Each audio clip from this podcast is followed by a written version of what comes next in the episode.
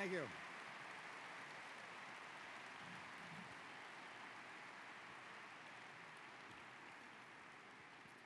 Good morning. Uh, before we start, there are two uh, very special guests that I'd like to uh, introduce, have stand up. Uh, the first, uh, even though he was on tour, he, uh, he took a quick uh, detour to Omaha to be here today. And will my friend uh, Paul Anka please stand up? Paul?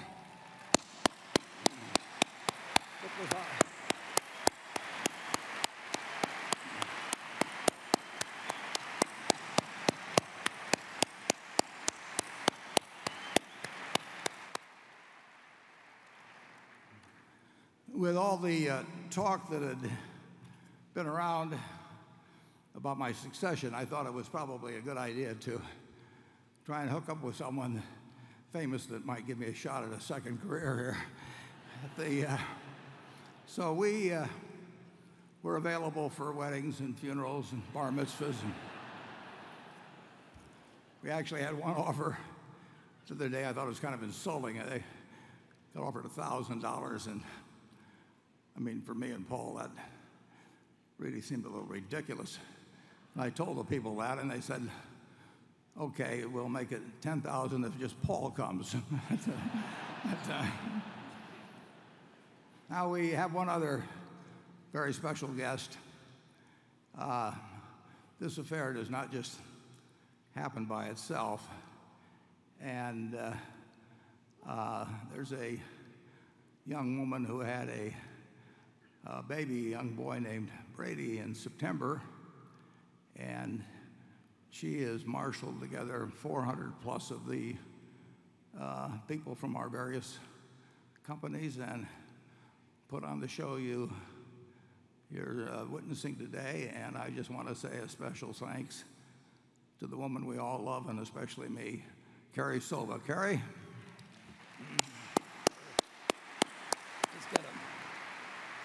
There she is.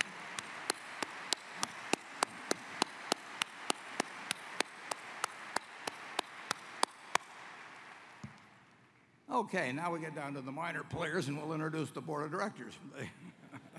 the uh, we're going to have the well, we'll have the board meeting, uh, or the shareholders meeting, I should say, after the uh, Q and A, which will end at three thirty, and then we'll recess for fifteen minutes, and at three forty-five. Reinstitute the, uh, uh, or begin the uh, shareholders meeting. But for those of you who won't be around at three forty-five, I'd like to have a chance to meet the directors now. So I will introduce them one at a time and ask them to stand, uh, hard as it may be, withhold your applause until they're all finished standing, and then you can go crazy. Uh, so doing it alphabetically, and if you'll stand as I give your name, Howard Buffett, Steve Burke, Sue Decker, Bill Gates, Sandy Gottesman, Charlotte Guyman, Don Keogh, my partner Charlie Munger, Tom Murphy, Ron Olson, Walter Scott, and Merrill Whitmer. And that is the board of directors of Berkshire.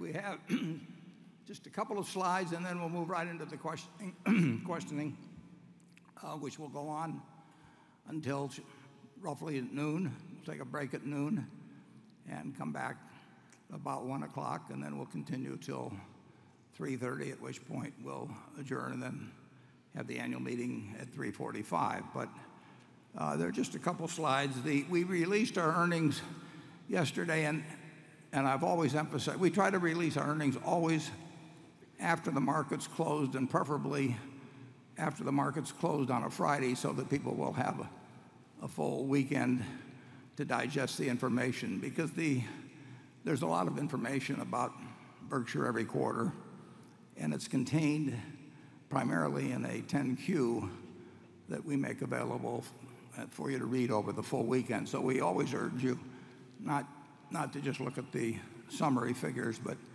but take a look at the uh, ten Q. It's great reading. And uh, uh, absorb all that by Monday morning. Uh, but here we have the summary for the first quarter. And as you can see, our operating earnings were down a bit.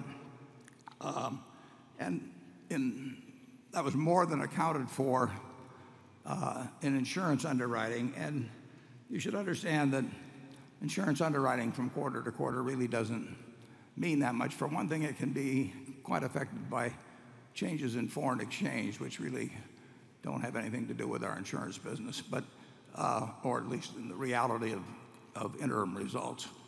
Uh, our insurance business now has a float of seventy-seven billion dollars. And that seventy-seven billion dollars is ours to invest.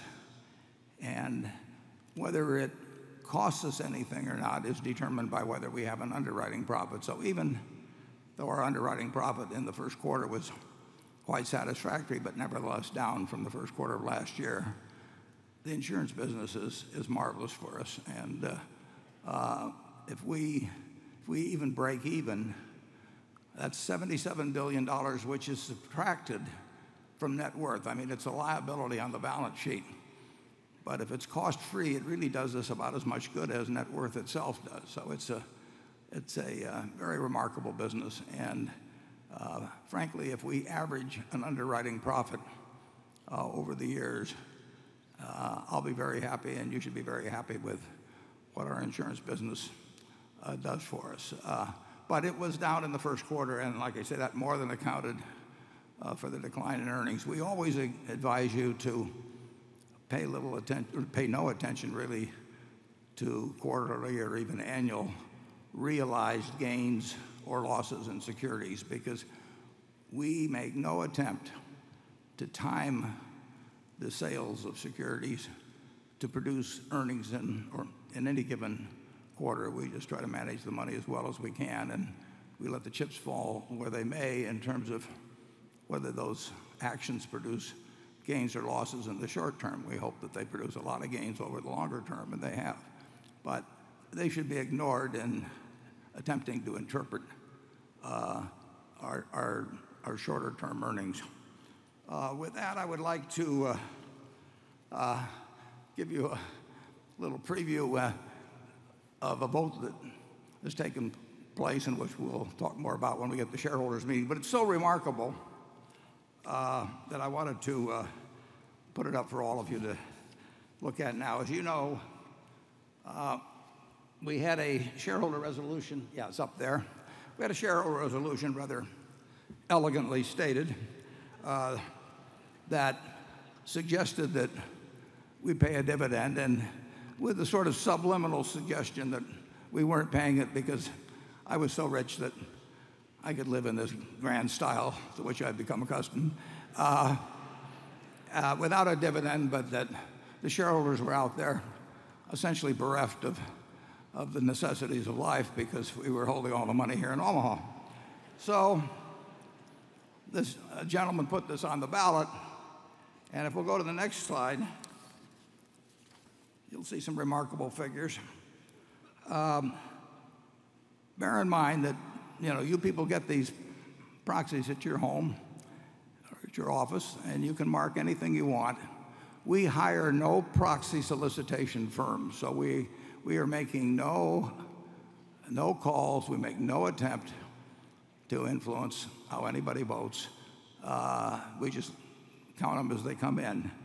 And as you'll see at the top, um, among the Class A shares, the vote was roughly ninety plus to one against the dividend, but you might suspect that I stuffed the ballot box, which I did. Uh, and so I took my vote out, and you'll see down below, the vote was a little, a little less than forty to one among the untainted shareholders of A uh, against receiving a dividend. And then you may say to yourself, well, you know, friends, all the uh, plutocrats, and uh, easy for them to say. So let's go on to the next slide. And you will see there that among the B shareholders, and we, we believe we may have as many as a million B shareholders. We don't, we, we don't know the exact number. We, we don't even know an approximate number very well. But it's not a bad guess that we have a million or so shareholders. And remarkably, um, by a vote of forty-five to one, these are people who are not, who are not uh, making any phone calls to get their vote or anything. By forty-five to one, our shareholders said, don't pay us a dividend. Uh, I'm not sure that there's any company in the, in the uh, world that would, uh, would get quite that vote. And now they, we go to one more slide, and that'll be the end. But this is the rather disturbing part of that vote. Uh, if you go to the next, next page, you'll see again among the B shareholders that I've got that same vote up there. And if you look down below, you will notice that almost the same number of people voted against or withheld their vote for me as voted for having a dividend. So from that, you can only deduce that the shareholders are ever forced with the choice, or I should say if the directors are ever forced with the choice of paying a dividend or getting rid of me, it's a close vote. So you can see why I'm rather reluctant to bring up the dividend question with the uh, directors. Uh, I, I, uh, the vote, actually up until two days earlier, before these final figures, the vote was actually just virtually a dead, a dead heat. The number of, number of people that uh, wanted to have a dividend and the number of people that wanted me to get out of the place were, were running neck and neck. So, it, uh, again, it's a rather unusual voting arrangement. Well, with that, uh, we're going to do the questioning as we always do. We have journalists on this side. We have financial analysts on this side, and we've got a wonderful group of shareholders in the audience. So we're going to alternate uh, among these groups, and we will keep we will keep doing that until noon, and then we'll pick up where we left off at, at one o'clock and continue doing it. And we will start off with Carol Loomis of Fortune magazine. Uh, good morning. I'll make my uh, two or three sentence uh, introductory introductory remarks. Um, First, um, Becky and Andrew and I get hundreds, if not thousands, of questions, and we can only ask a few, so if we didn't get to your question, uh, please uh, excuse us. Um, secondly, uh, Warren and Charlie got no hint of what we were going to ask, uh, though they read the news like we do, and uh, that may explain uh, that they would sometimes get a, a thought about what they were going to get asked, and that will explain my first question. Uh, the question is from Will Elridge of New York City, and he says, Mister Buffett, this is a question about Berkshire's holdings in Coca-Cola. This spring, Coke asked shareholders to approve a magnanimous stock option program for its executives. Asked about it by the press after the vote, you said the program was excessive. Yet you did not tell the world prior to the Coke shareholders meeting that you believed the program to be excessive, a disclosure that had it been made earlier might have made shareholders vote against it. And in fact, you did not vote Berkshire's shares against the plan, you only abstained in the voting. I guess you had your reasons. I must say I don't expect to agree with them, and I cannot see how they can stand up under examination. But I still would like to know why you engaged in this very strange, un-Buffett-like behavior. So why did you abstain rather than voting no against a corporate action that deserved to be shouted down? Yeah. Well, some people incidentally think that strange and un-Buffett-like uh, un-Buffett-like are, are really not quite right. That's, strange is frequently Buffett-like. Uh, the, um, the proposal uh, was made Uh, by a shareholder who had owned shares for a long time and uh, uh, was opposed to the, uh, to the option program. Um, his calculations, and I probably should have, but his calculations as the dilution were wildly off, and uh, we did not care to get into a discussion of that or anything else. Um, but we did talk, or I did talk, uh, to Muhtar Kent, and I informed him that we were uh, going to abstain. I told him that we admired enormously the Coca-Cola Company, we admired the management, and we thought the compensation plan, although it was very similar to a great many plans, uh, was excessive. And uh, Muhtar and I had a very good discussion right here in Omaha, as a matter of fact, as well as a couple of telephone discussions. And then immediately after the vote, I announced that uh, we had abstained and gave the reasons that we thought the plan was excessive. And uh, I think that in terms of having an effect on the uh, Coca-Cola compensation practices, as well as maybe having an effect on some other compensation practices, that that is the most effective, uh, was the most effective way of behaving for Berkshire. We, we made a very clear statement about about the uh, about the uh, excessiveness of the plan.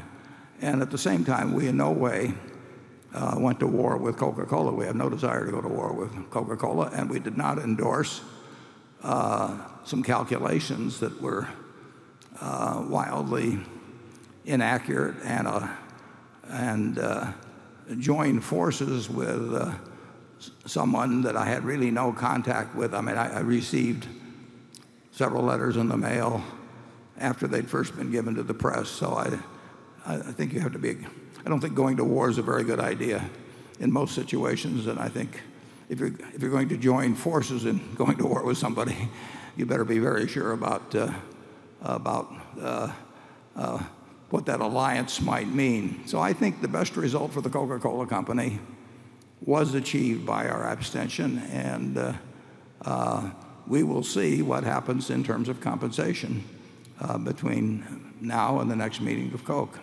Charlie? I think you handled the whole situation very well.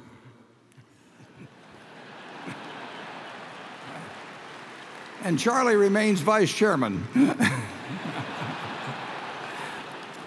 I, Charlie, Charlie, incidentally, um, was the Charlie was the only one with whom I talked over the um, the vote uh, before or, or the abstention before I did it. I called Charlie and. Uh, told him about the plan, and uh, um, and we agreed on on the course of action. But, uh, I should I, I should point out one thing, I, and and in fairness to David Winters, who made who led the war, uh, he took figures from the Coca-Cola proxy statement, so it's hard to fault him for that. Um, but for those of you who would really would like to know how to think about calculating dilution, uh, Coca-Cola has regularly repurchased the shares that are issued uh, through options, uh, and the share count has thereby come down just a small bit at Coca-Cola, not anywhere near as much as if they hadn't issued as many shares, though, and repurchased shares. But Coca-Cola has a, has a plan that involves five hundred million shares, uh, and they say in the annual report that they expect to issue these over approximately four years, and then they have a further calculation between performance shares and option shares, but I'll leave that out, uh, make this a little simpler. Um, and that's a lot of shares. Let's assume for the moment that Coca-Cola is selling around forty dollars a share now, which it is, and that When the, and that all the options are issued at forty, and that the, when they're exercised, we'll say the stock is sixty dollars. Now at that point, there has been a ten billion dollar transfer of value, twenty dollars a share times five hundred million shares, a ten billion dollar transfer of value. Now, the company, when that is done, gets a, a tax uh, deduction, and at the up, up for ten billion dollars. And at the present tax rates, that would result in three point five billion dollars less tax. So if you take twenty billion dollars of proceeds from exercise of the options and you add three point five billion dollars of tax savings, the Coca-Cola company receives twenty-three point five billion dollars. And if they should buy in the stock at sixty dollars a share, uh, which it would be selling for then, they would be able to buy um, three hundred ninety-one million, six hundred sixty-six thousand, six hundred sixty-six shares. So, uh, in effect, the Coca-Cola company net would be out a little over one hundred eight million shares. And that's on a base of four billion four. So the, the dilution, assuming all the, all the proceeds from the option exercise and the tax refund were used to buy shares, the dilution would be one hundred eight million shares on forty-four point four billion, or about two point five percent. And I don't like, I don't like dilution, and I don't like two point five percent dilution. Uh, but it's a far cry from the numbers that we're, we're getting tossed around. It's a long explanation, but I've never seen the math written about. I mean, I've seen people throwing out claims and all of that. And you can change my, my supposition from fifty-five, sixty to fifty-five or sixty-five. It doesn't change things very much. John Brand. Hi, Warren. Thanks, thanks again for having me back. Um, my first question is as follows. Berkshire has a track record of buying successful companies and leaving them alone. three G has a more hands-on strategy with its acquisition. Its zero-based budgeting would seem to offer the potential to improve margins at any non-insurance business. Is there a way for Berkshire to use three G's methods to boost profits without violating promises made to selling shareholders or breaking faith with Berkshire's decentralized culture? Would it be consistent with Berkshire's culture to hire a three G alumnus to run a Berkshire subsidiary after an existing manager retired? Or alternatively, how hard would it be for a non-three G alumnus to learn and implement their management process? Thank you. Yeah, I don't think the two blend very well, but I do think that, that we, I think three G does a magnificent job of running, a bus running businesses, and I've watched them uh, in the past from afar, and I've watched them more recently up close, and uh, uh, there's no question that it's a different style than Berkshire, and I don't think it, I don't think it would pay to try and blend the two, but I certainly think that, that we will see more opportunities to partner with three G, and, and we're very likely to jump at those opportunities because I think, I think they're as able as anybody I've seen in the management of businesses, and uh, to get a chance to join with them. And in addition to that, they're, they're marvelous partners. They're more than fair in everything they do with us. So we will, as I've put in the past, I think we're very likely to partner with them, uh, perhaps in things that are very large. Uh, but I do not think uh, a blending of the two uh, would work very well. We've got a system that works very well for us. Uh, and managers, when they join Berkshire, are joining into a, a, a large business that's unlike virtually any large business that's around. They, they really can't find a home exactly like Berkshire, and that's a huge corporate asset. It's one that's grown over time. It'll, it'll continue to grow, and we want to maintain that uh, with a very clear message that it goes well beyond my lifetime, but we welcome the chance to join with uh, three G. Charlie? Well, I don't think we've ever had a policy that loved overstaffing. Well, I, I would only slightly disagree with that. It, uh, we certainly never had a policy that allows for overstaffing at the home office. Uh, uh, we only feel happy when people are sitting on other people's laps. I mean, you have to understand this. Um, but the, but uh, we have not enforced or attempted to enforce, nor would wish to enforce, uh, a, a, a strong discipline on every as to whether they have a few too many people or not. Many, a great many don't. In fact, I mean, most of them are uh, overwhelmingly they're they're managed uh, on a on a lean basis. But but that's not true of every every one we've been involved in over the years, and it probably won't be true of everyone in the future. We encourage. I mean, we encourage just by example, but we do not encourage it by edict, particularly. Charlie, when? I think a lot of great businesses spill a little just because they don't want to be fanatic. And that's all right. I don't think you have to have the last nickel out of the staffing costs. Okay, we'll go to the shareholder and station one up on my far right. Yes, hello. Uh, my name is Doug Merrill. I'm from Denver, Colorado, the home of Peyton Manning. Omaha, uh, Omaha. Awesome. Um, uh, the president's approval rating is at forty percent. Steve Wynn uh, said Obama is the biggest wet blanket to the economy. Other countries are lowering taxes and reducing debt. You have Obama's ear. Um, the train's going in the wrong direction. Can you conduct Obama to change the train's direction? Well,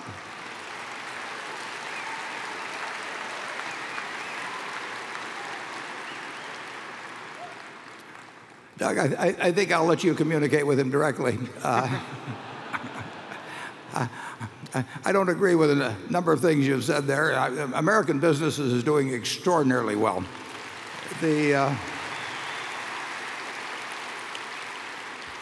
many of the American people are not, and you know, and I think Obamacare is more about uh, doing something for them than many other people would. But we, we're going to have a difference of opinion on politics, and and I'm not going to convince you, and you're not going to convince me. But I will, I will say that that. Anybody that thinks American business is doing is not doing well uh, should just look at corporate profits.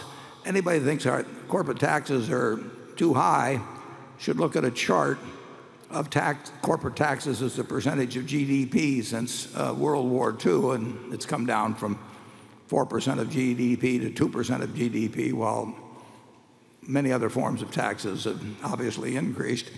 Uh, and uh, uh, American business earnings on net tangible assets, which is the way to, to measure profitability overall, uh, you know, it's, it's basically the envy of the world. I mean, we, we, we, uh, we have extraordinary returns on tangible assets, uh, net tangible assets in this country. And, and uh, our tax rates now for corporations are far lower than when uh, Charlie and I were operating, and American business actually was doing pretty good then. But for much of our life, taxes were, corporate taxes were either fifty-two percent or forty-eight percent. But I don't want to try and convince you because I don't want you to try and convince me. So we'll call a truce on that, and I'll let Charlie comment.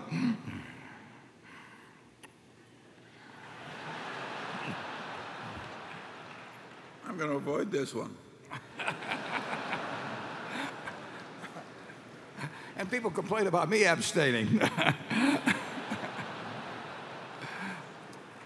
Okay, Becky Quick. Uh, this question is from Manolo Salceda, and I'll preface it by saying he says that he is a true admirer of Buffett and what he stands for, so please don't confuse my bluntness and straightforwardness with a lack of admiration or empathy with this amazing person and his master creation. With that disclaimer. Yeah, but. uh, his question is, you've stated several times in the past that if management, you, wasn't capable of delivering a better return than the index, then management wasn't doing the job. Then you said that the yardstick, sh yardstick should be any five-year period. You've just missed your five-year period comparison. How come you didn't tackle the issue in your annual shareholder letter? Are you changing the yardstick, and what's next? No, we're not, we're not changing the yardstick, but I would point out that uh,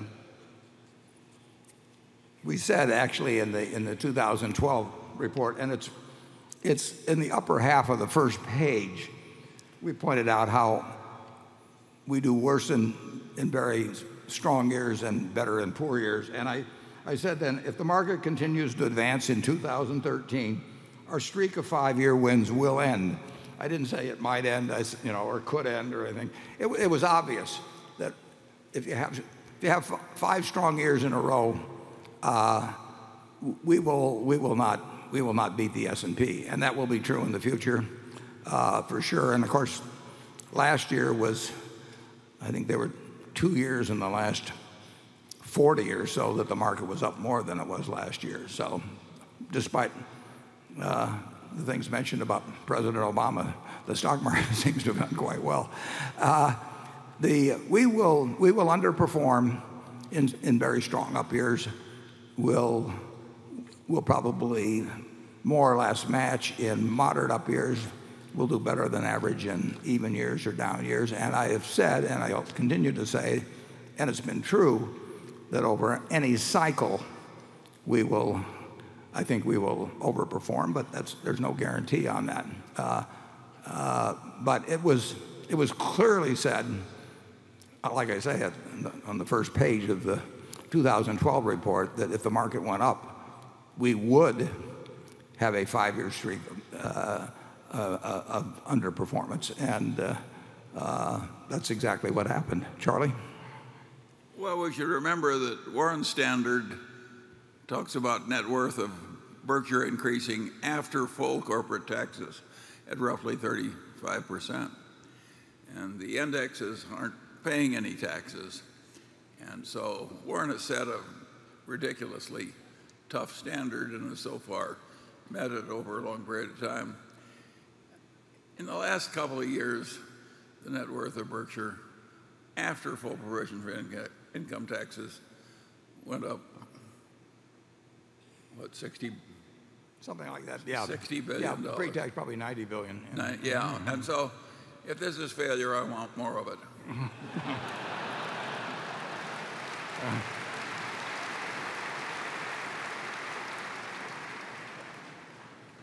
Okay, Jay Gelb. Warren, this question is on Berkshire's intrinsic value. In the annual letter, you appear to strongly signal that Berkshire shares are undervalued, especially relative to intrinsic value. Aside from share buybacks, what actions can Berkshire take to narrow the discount between the current share price and intrinsic value? For example, would you ever consider an I P O of Berkshire's individual operating units? Uh, the answer to the la- last part is no, uh, but the, uh, I think we try to explain uh, I don't, I, my guess is I've never seen an annual report that uses the term intrinsic value, or even talks about the intrinsic value of its units or business as much as Berkshire does. So we, Charlie and I really uh, uh, devote considerable effort to explaining uh, which of our businesses where there's really a significant discrepancy between what carrying value is, or book value, call it carrying value, Uh, and the true value, or the intrinsic value of the business. And I got very specific in the case of GEICO in the past year, for example, and I said that GEICO, which is carried at about one billion dollars over tangible assets, may be worth as much as twenty billion dollars over tangible assets. And I wouldn't be surprised if five years or ten years from now that that figure itself will be a lot larger. So we, we've talked about it. We've said we are willing to buy, not only willing, but eager to buy stock at one hundred twenty percent of, of uh, book value. Well, with book value being close to two hundred thirty billion dollars now, that obviously means we think that at forty-five billion dollars roughly over that figure, uh, we are getting a bargain in relation to intrinsic value. Uh, but we're never going to try and put out an exact number because we don't know an exact number. And it's, A, it changes from day to day, and although not a lot day to day, but it certainly changes, you know, over the quarters and over the years. And, and the second reason is if you ask Charlie and me to write down a figure as we sit here as to the intrinsic value of Berkshire, we'd probably be within five percent of each other. Uh, but we might very, we probably would not be within one percent of each other. So we will continue to try to give shareholders uh, information about the, the important units.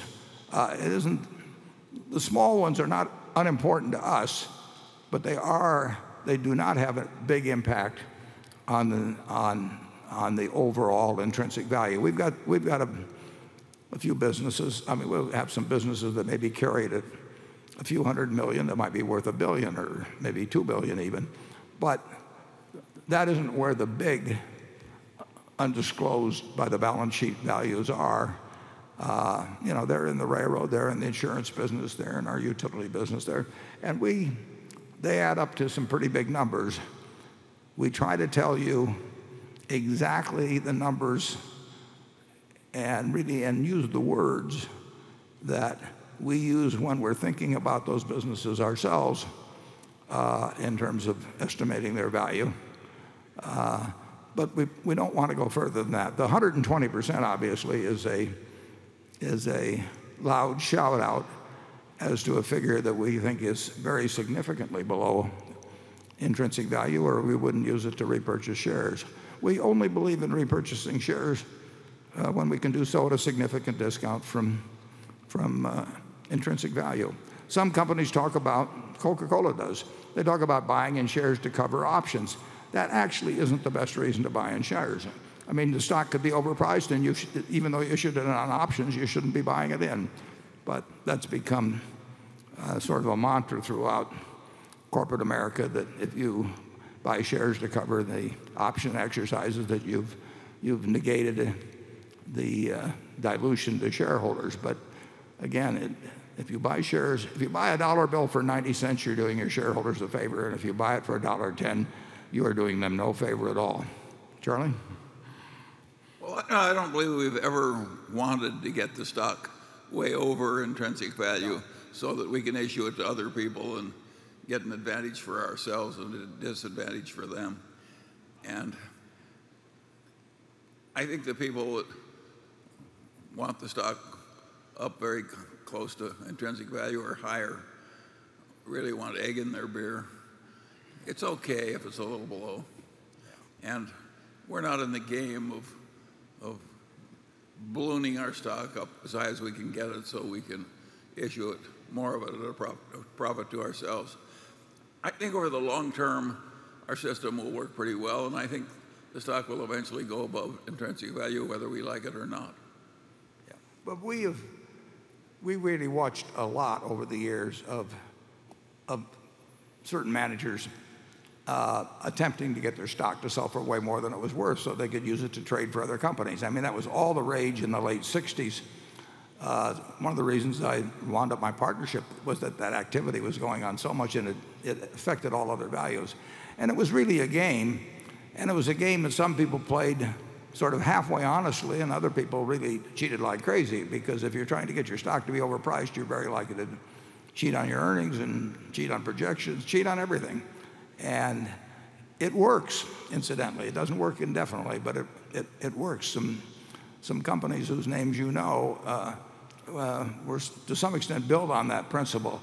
That's a game that we not only don't want to play, we, find, we really found it very distasteful because we saw a lot of these people in action.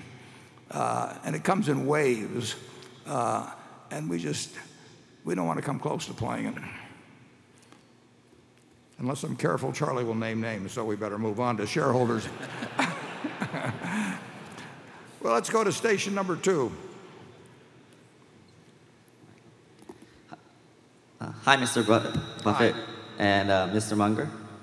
Um, my name is Masato Muso, and I'm from Los Angeles, California. Berkshire is known to buy and hold companies for many, many years. Uh, but earlier in your careers, uh, that was not known. And typically, acquisitions of other companies is very disruptive.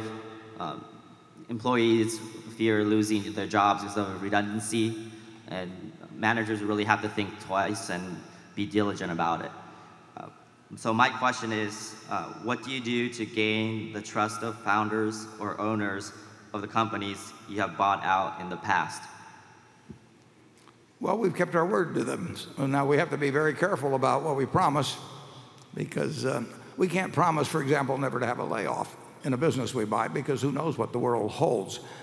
But we can, we can promise uh, that we won't sell their business, for example, uh, if it turns out to be disappointing, as long as it doesn't run into the prospect of uh, continuing losses or having significant labor problems. But we keep, we are keeping certain businesses that uh, you would not get a passing grade at business school on if you, if you wrote down our reasons for keeping them. But the reason is we made a promise. And we put that, we not only make the promise, we put it in the, in the back of the annual report now. We've done it for thirty years or so, uh, where we list the economic principles. And we put it there because we believe it, but we put it there also so that, that the managers who sell us their business, the owners who sell us their business, uh, know they can count on it. And if we behave differently, uh, you know, the word would get around, and it should get around. Uh, so we can, we, we can make promises. We can't make, we can't make promises we'll never change employment. We can't even make a promise that we'll keep a business forever, but we can, we can uh, promise what we do promise, which is that, that if it turns out to be somewhat disappointing on earnings, but does not promise uh, sort of unending losses, or if we, don't, or if we have, uh, have labor problems, uh, we can, we can keep that promise, and we have kept that promise.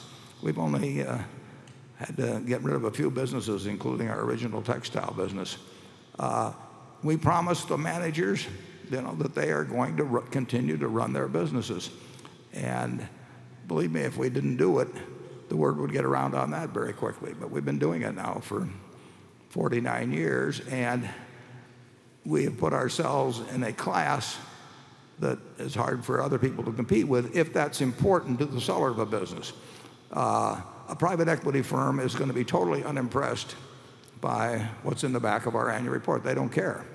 And that's, there's nothing wrong with that. That's their business. But for somebody that's built up their company over twenty or thirty or forty years, and maybe their father or grandfather built it up even before that, uh, some of those people care about where their businesses go. They're very rich. Uh, they've accomplished all kinds of things in life, and they don't want to build up something which somebody else tears apart very quickly because they've, they're handing it over to a few M B As who want to show, show their stuff. So we, we do have a unique, or close to a unique asset at Berkshire, and uh, as long as we behave properly, uh, we will maintain that asset, and And really no one else will have much luck in competing with us. But it doesn't, it doesn't solve all problems. But, and, it, and frankly, it's, it's the way we want to operate anyway. So it's, uh, we're comfortable with it. Uh, the sellers that do come to us, that care about their businesses, are comfortable with it. And uh, I think it'll continue to work well. Charlie? Well, obviously we behave the way we do because we like doing it. And number two, it's worked pretty well, and we're unlikely to stop. Okay. You can tell he doesn't get paid by the word. Uh, Andrew? Warren, um, this is a, a tough corporate governance question. I probably received about a dozen of them this week, some polite and some less polite. Uh, this use, is, use one of the polite ones. This is, this is probably one of the more polite ones. Your son, Howard, serves on the board of Coke and voted to support its C E O pay package proposal, which you have said was excessive and you were against. You have said Howard will become non-executive chairman of Berkshire after you step down as its, quote, protector of culture, to uphold the morals that you and we all hold so dear.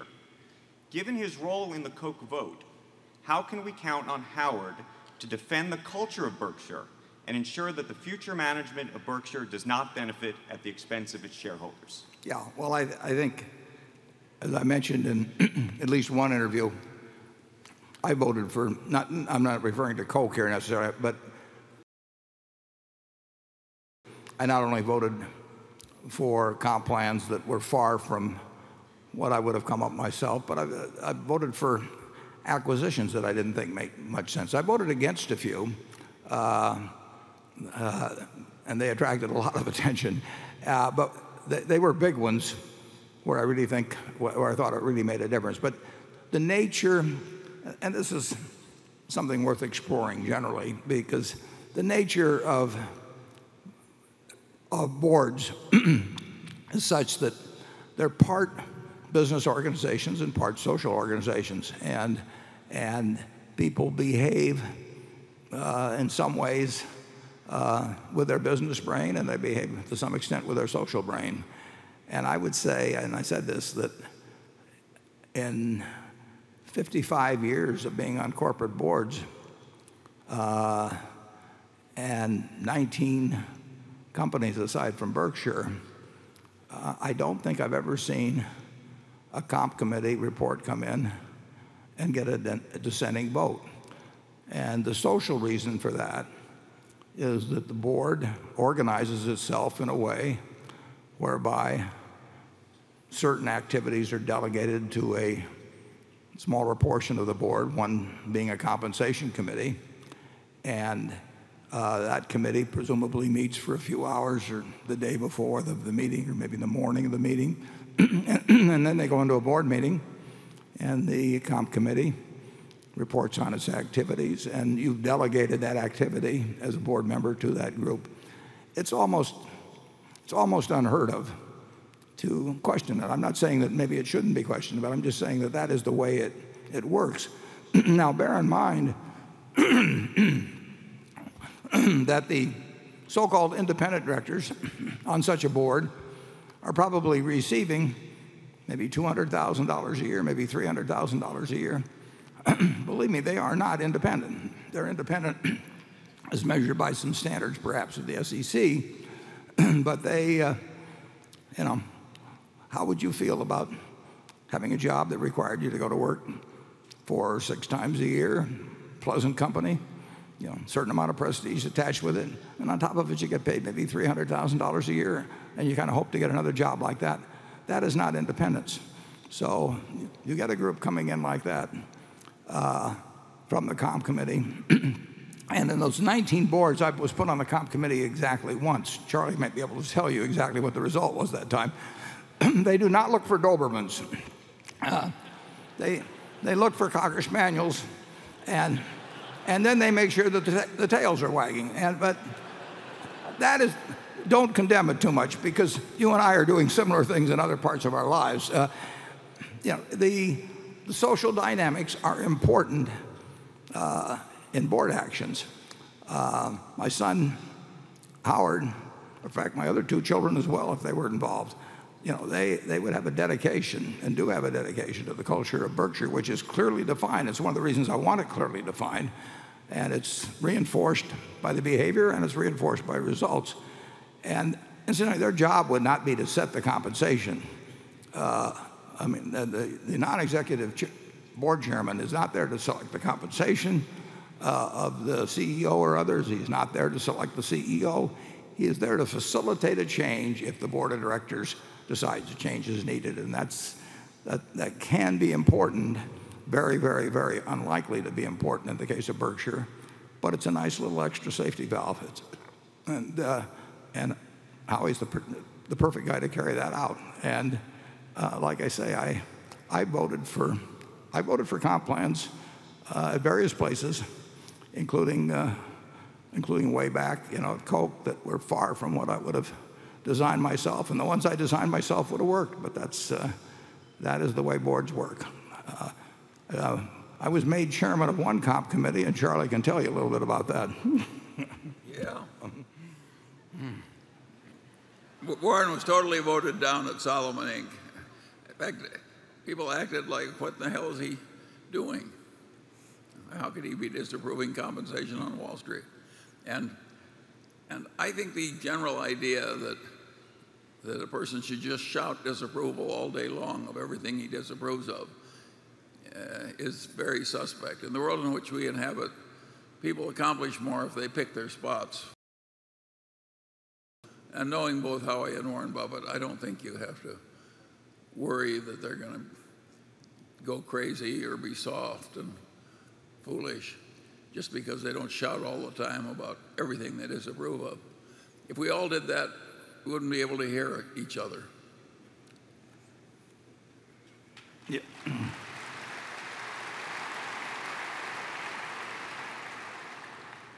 Yeah, if you if you're in, in any social organization, you you keep belching at the dinner table, you'll be eating in the kitchen before very long, and and and people won't pay any attention to you. I mean, you you you really have to. You not only have to pick your spots, you have to pick how you do it. I mean, you you that that could even be. I mean, Char, Charlie gives the marital advice around here, as you noticed in the uh, in the movie, but but it's not even a bad thought to keep in mind in marriage. I mean, in terms of of uh, attempting to change the behavior of others, which is you'll have a very limited ability to do in any event. It's not helped by shouting a lot. I offend more people than you do, and I'm quite satisfied with your level of disapproval. Okay, Greg Warren of Morningstar. Greg, welcome. Thank you. Warren and Charlie, on behalf of Morningstar, I want to thank you for having us on the panel this year. I may not be an accredited bear, but hopefully I ask probing questions that add value for shareholders. Uh, my first question relates to the measurement of management performance. For Morningstar, the ultimate measure of success is not just whether or not a firm can earn more than its cost of capital, but whether or not it can do so for an extended period of time. Berkshire has historically done a good job of generating outsized returns, but as you've noted in the past, the sheer size of the firm's operations, which continue to grow, will ultimately limit the returns that Berkshire can generate. With that in mind, what do you believe Berkshire's cost of capital is? How much do you think that this hurdle rate has increased as you've acquired more capital-intensive, debt-heavy firms? And how much confidence do you have that future capital allocators at Berkshire will be able to generate returns in excess of the firm's cost of capital, acknowledging, of course, the fact that Berkshire's days of outsized returns are most likely behind it? Yeah. Well, you're no, there's no question that size is an anchor to performance, and we intend to prove that up to the point where it starts really biting. Uh, we, uh, but it, uh, we cannot earn the returns on capital with well over two hundred, well, with a market cap of three hundred plus billion. Uh, it, it's, uh, it just isn't doable. Uh, Archimedes, he, he said he could move the world if he had a long enough lever, didn't he, or something like that, Charlie? Well, I wish I had his lever because we don't have that lever at, at, at Berkshire. Uh, so uh, we, well, we'll answer two questions there. In terms of cost of capital, Charlie and I always figure that our cost of capital is the is what can be produced by our second best idea, and and, that, uh, and then our best idea has to exceed that. It, we think I've listened to so many nonsensical cost of capital discussions that I've never heard an intelligent one. Yeah, yeah, it's really true. I mean, and and there's that's another thing. It, uh, I've been on boards, and the C F O comes in and explains why we're doing this, and it, it, it always gets down to, you know, it exceeds our cost of capital, and he doesn't know what the hell his cost of capital is, and I don't know, and but I don't embarrass him, you know. It, it, it, so I just sit there and listen to the stuff and apply my own thing, and then still end up voting for it probably if I don't like it, although there have been a few exceptions to that. Um, the, uh, the, the real test, you know, over time is whether what the capital we retain produces more than a dollar of market value as we, as we go along. And uh, if we keep putting billions in, and those billions, in effect, are worth, in terms of present value terms, in terms of what they add to the value of the business, more than what we're putting in, uh, you know, we'll keep doing it. We bought a company uh, the day before yesterday, I guess it was, and we are spending close to three billion dollars U S. It's a Canadian company. And we think we will be better off financially because we did that, and we thought it was the best thing that we could do with the three billion dollars on that day. And those are the yardsticks that, that we have. And uh, what I do know is that I've never seen a C E O who wanted to do a deal where the C F O didn't come in and say it exceeded the cost of capital. I, you know, it, it's just, it, it's, it's, uh, it's a game as far as we're concerned. And, and uh, uh, we think we can evaluate businesses, and we know the capital we have available. Uh, and we have things that we can sell to buy, not businesses, but marketable securities. We can sell to buy businesses if we like. And we, we are constantly measuring that opportunity cost uh, that Charlie talked about in the movie. It's an important subject, and one that I think has had more nonsense written about it than about anything, but I'll turn it over to Charlie to go further. Well, a, a phrase like cost of capital, which means different things to different people, and often means silly things to people who teach in business schools. We just don't use it. Warren's definition of behaving in a corporation so that every dollar retained tends to create more than a dollar of market value for the shareholders is probably the best way of describing cost of capital. That is not what they mean in business schools. The answer is perfectly simple. We're right and they're wrong.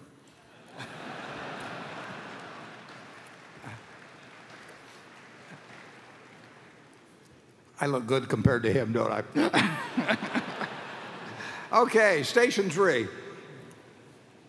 Good morning. My name is Jonathan Fite, and I'm from Denton, Texas, just up the road from the new Nebraska Furniture Mart. It's going to be located in the colony. My question relates to your original acquisition of that business from the Blunken family in nineteen eighty-three. Based on the data you provided in this year's annual report, it appears you were able to purchase this business for roughly eighty-five percent of book value, or roughly two times earnings. Can you comment on the factors or the environment in Omaha that enabled you to purchase this wonderful business for such a wonderful price? Well, I wish we had bought it that cheap, Jonathan, but uh, no, the, we paid at the time, uh, as I remember, uh, probably eleven or twelve times after-tax earnings. Um, it was not a discount from book value. I'm not sure where those numbers got. Well, we, we bought eighty percent of the company. It was bought on the basis, as I remember, uh, of, one hundred, uh, of sixty million dollars of, of um, purchase price. So we, we actually, there was a second transaction involved in it. But, but sixty million dollars was one hundred percent value. Uh, we ended up with eighty percent. Uh, the sixty million dollars would have been more than book at the time. Uh, not way more, but, but more than book. Uh, and it would have been a multiple of eleven or twelve times uh, earnings. As I remember, the sales were about one hundred million dollars. The pre-tax margins uh, uh, were in the seven percent range, so it was about seven million dollars pre-tax. And, uh, you know, four and a half probably after tax. That's that's ballpark. Uh, but uh, so it was not it was not a bargain purchase. It was a great business. It was a wonderful opportunity to join as fine a family as I've ever met. Uh, but it was uh, and incidentally there was a there was another company, I believe from Germany, that was trying to buy it at the time. And uh, believe it or not, Erskine Bowles of Simpson Bowles was representing them, my friend Erskine. I didn't know this at the time. Uh, and then I went out on my birthday, August thirtieth, nineteen eighty-three, and uh, had that contract, which is in the annual report. And I gave it to Missus B, and, and uh, she didn't read, but Louis, her son, told her what was in it. And I never asked her for an audit. I just asked her if she owed any money. And I asked her if she owned the building. She said yes. And uh, we, made the, we made the deal. But it was not a bargain purchase. Now, if you want to talk about bargain purchases, we should talk about going out to the Nebraska Furniture Mart. At, uh, uh, so far, in the three that we, in the, in the days uh, of this annual meeting, our sales, which were a record forty million dollars for the week last year, are up about I think they're up about seven percent now. And last year, of course, it was a record. And on Tuesday, which was the first day, we did seven point eight million. And Berkshire owns the largest home furnishing store in Sacramento, California. We own the largest one in Boise, Idaho. We own the largest one in Salt Lake City. We own the largest one in Las Vegas, largest one in Reno. Our sales at the Furniture Mart on Tuesday were larger than the monthly sales of any one of those stores I've just named, being the largest ones in places like Sacramento. So it is a remarkable organization.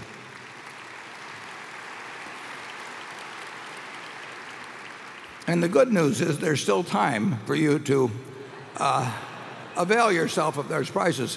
I would like to put in a plug for the, the Dallas store. Where I was down there a week ago, and it's a plot of land like you wouldn't believe. It's a store like you wouldn't believe. It's a, it's, it is one million eight hundred thousand square feet under one roof, over forty acres.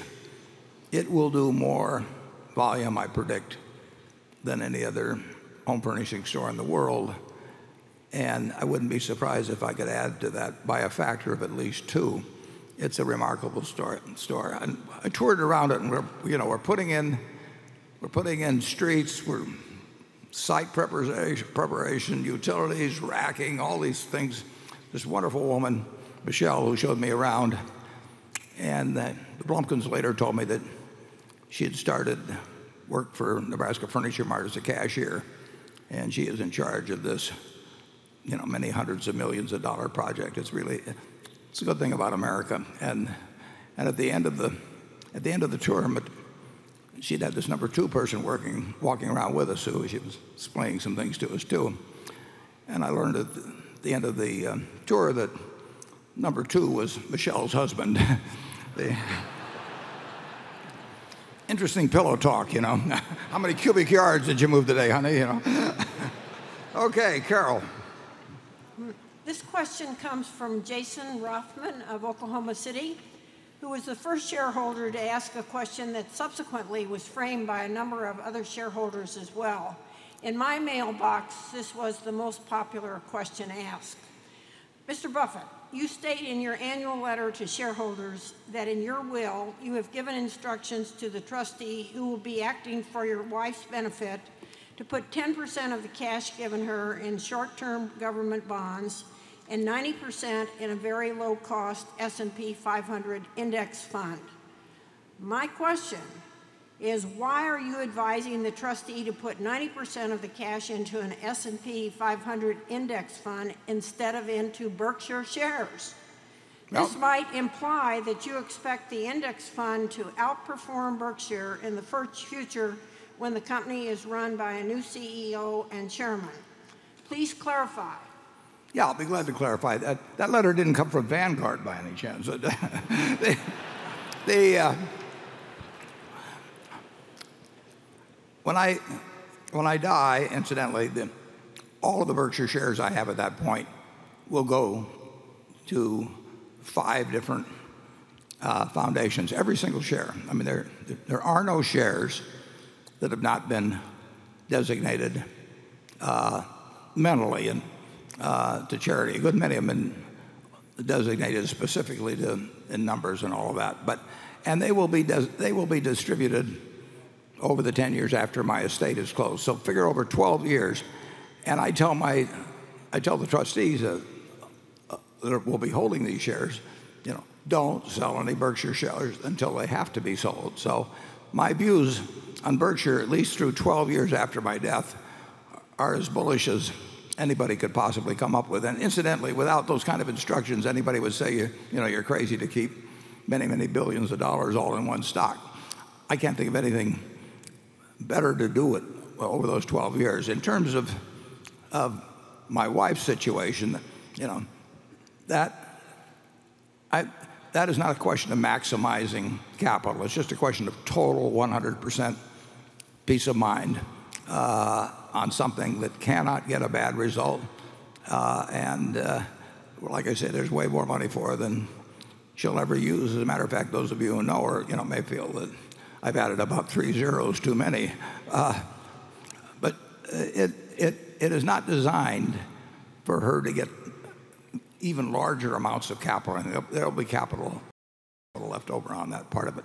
Uh, on the part that I care about maximizing, uh, I have instructed uh, the three trustees to not sell a single share uh, until it has to be sold. So that's, that's good for twelve years after I die as to my best advice as to what I want them to hold.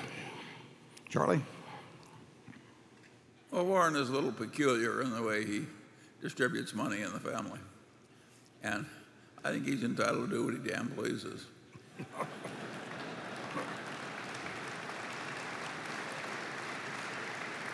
Speaking, do, do I hear my children applauding? Do I hear my children applauding?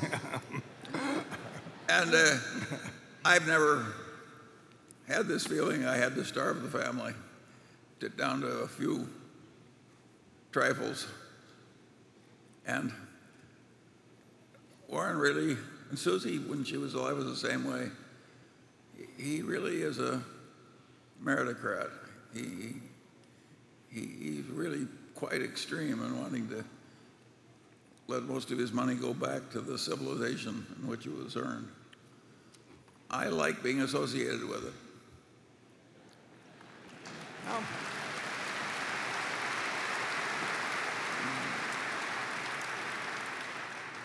Jonathan? Uh, the B N S F has done very well since Berkshire acquired it in two thousand ten, but its Western competitor, uh, the Union Pacific, has actually grown its earnings more, and at the moment the U P seems to be operating more smoothly for its customers. Could you shed some light on the service challenges Burlington has experienced recently and perhaps discuss any differences between the two railroads in end markets, geography, and strategy that may have led to the divergent results? Would it be fair to say that in trying to aggressively sign up new business volume last year that the railroad did not allow for a sufficient margin of safety in terms of what its capacity could handle should there be a harsher than normal winter or other adverse um, circumstances? Yeah, it, we've handled more volume actually than, than in the past. I mean, in two thousand six we had a peak of two hundred nineteen thousand carloads. Uh, that was in the late fall. Uh, but there's no question that uh, we've had a lot of service problems, uh, particularly on our northern route. Uh, we have been spending more money than the Union Pacific, uh, and they spend a lot, uh, in terms of uh, attempting to uh, anticipate the kind of problems that can occur when you get a big increase in volume. Uh, on that one route particularly, uh, from the boom in the, uh, particularly the Bakken uh, shale oil. I mean, we've got a lot of unit trains that, that are running over those lines that weren't running uh, five years ago. Uh, I think uh, I've got uh, Matt Rose here, right, I think somewhere in the front, and he might, he might address some of the problems of cold weather. I mean, when it get, there were a lot of days where it was fifteen below or worse. And in terms of sending people out to work on problems, uh, under those circumstances, it can be, uh, it can be really, it can be life-threatening. But Matt, do you have a, oh, there he is, okay. Could you shine a light down on him, please, too? So he's right here in the front, in the front. Warren, uh, so last, last year, the industry grew at about eight hundred twenty thousand units. B N S F handled fifty-three percent of all those units. And it's not what we wanted to take or what we didn't want to take, quite frankly. It's the geographic nature of our franchise. And uh, the oil came a lot faster than we were expecting, and we've been spending money at a rapid clip to try and build into it. Uh, the second issue was, you know, I, I had previously, prior to uh, this past year, been in the C E O role for thirteen years, and I have never seen a weather, a winter weather like that. We had uh, eighty-three inches of snow in Chicago. We had multiple uh, days, over thirty days, where it didn't get uh, to zero in the Minnesota area. So, you know, we know this is an outdoor sport. We get it on the weather. Uh, but uh, quite frankly, when we get to about zero to ten degrees below, things just don't work. Uh, the weather's getting better. Last week we handled two hundred six thousand units. No other railroad has ever handled two hundred five thousand units. So the railroad's coming back, and uh, we're making the uh, significant investments to be able to handle all the businesses out there. Thanks, Matt. We, we will spend five billion dollars on the railroad this year. No, ra no railroad's ever spent that, that kind of money or even very close to it. But it, I, I got a call, or I got a letter from a fellow in uh, North Dakota, and, and, and they were having a problem getting fertilizer. And I, I called and talked to him, and, but I sent it down to Matt. But we've now put on, I think we're going to have fifty-two unit trains of of fertilizer, and they will get there in, in time for the planting. Uh, uh, and that's important. I mean, uh, we, we take it seriously, but uh, cold in winter or floods in the summer, I mean, we're now really functioning a lot better, and our earnings will be, in my view, are very likely to be a lot better. Uh, but the thing that could disrupt that is if for some reason you had incredible floods. I mean, that, uh, uh, you're dealing with twenty-two thousand miles of track, and, and, and if you get weak links, one of which always for all four big railroads is Chicago, because that's, that's where things get interchanged, and that's where a, a lot of bottlenecks have been this year, and that's where weather was, was, was tough as well. But you're right, John, in the, in the comparative financials uh, in recent months, and believe me, Matt's paying a lot of attention to him, and Carl's paying a lot of attention to him, and I even pay a little attention to him. So that, uh, I have a feeling that they will be getting uh, better over the remainder of the year. Okay, station four. Rizal Kirkove, I'm from Omaha, Nebraska. My question relates to our company's use of natural gas to generate electricity. This past winter, natural gas and storage has declined substantially. In the future, how do our companies assure that they have an adequate supply of natural gas to generate electricity? And if the price of natural gas increases in multiples, how do our companies assure that they can sell the electricity at a satisfactory return on investment? Thank you. Yeah, we have. I'm going to ask Greg Abel to be more specific on this, but we we are the largest alternative uh, generator of uh, using alternative sources, I think, in the country. And in, I think by the end of two thousand fifteen, we will be capable of producing forty percent of our uh, needs in Iowa through wind, which will be unlike any other company you can you can uh, find in the uh, country. Uh, but I think I'll have Greg uh, answer the specifics of, of any natural gas dependent uh, generating units we have. I, I'm not worried about that thing, but I, uh, about what you raised, but, I, but Greg would know a lot of, uh, more about the mix on natural gas and the, the opportunity to shift to coal and, and, and uh, Uh, exactly the, the profile of the generating capacity. Greg?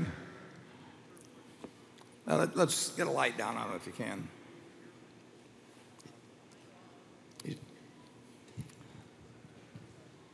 I think it's okay, there it is. Yeah, there we go. Yep. Sorry. So like Matt touched on, obviously we had a very cold winter in the Midwest. So our, our systems for the first time were challenged in a significant way, but very proud of how the resources were managed. So if you look at the question around natural gas, and specifically the gas availability, there was substantial gas available to be utilized both to heat homes and produce the energy, because ultimately we're worried about both the keeping the furnaces on and equally uh, keeping the lights on. So when you looked at the balance of supply, there was the gas there. But clearly, we have to continue to look at the unique situation as we continue to move, move towards using more gas in the, in the United States. Warren touched on an important point. This past year, as he highlighted, he's, he highlighted twenty fifteen, but if you look at just what we produced on the renewable side in Iowa, that was thirty-nine percent renewable, that is wind. And, and that'll only get larger. So as we continue to manage these multiple resources, there's clearly a way to meet the needs of our customers, and we're meeting it in an extremely cost-effective fashion. I'd also highlight that when you think through the cost recovery side of it, we've got very unique mechanisms within, within our utilities when the underlying cost of gas goes up or we have to purchase more than we had anticipated. We've got clear pass-throughs back to our customers. And we've negotiated those across each of our states. So we're, we're well positioned to service our customers long-term and equally protect the fundamental uh, financials of the, of the underlying businesses. The, Thank you. The company that Greg runs has many subsidiaries, and our gas pipeline sub subsidiaries move about eight percent of the gas in the United States. And I think you said you were from Omaha, and the gas that comes into this area comes through a a, a pipeline that we own. And we, we just renamed the company to Berkshire Hathaway Energy from Mid-American Energy. We changed it to Berkshire Hathaway Energy. But it's a point of some pride to us that that company, Northern Natural Gas, which originally came from Omaha, when we bought that from Enron a decade or so ago, actually Dynegy had it in between, but it, it, its origin was then was, uh, was uh, Enron. You know, they'd skimped on maintenance, done all kinds of things, and it was ranked number forty-two out of the forty-two uh, ranked pipelines in the United States uh, at that time. And last year it was ranked number one. Uh, so it went from last to first uh, under Greg's management, and uh, I tip my hat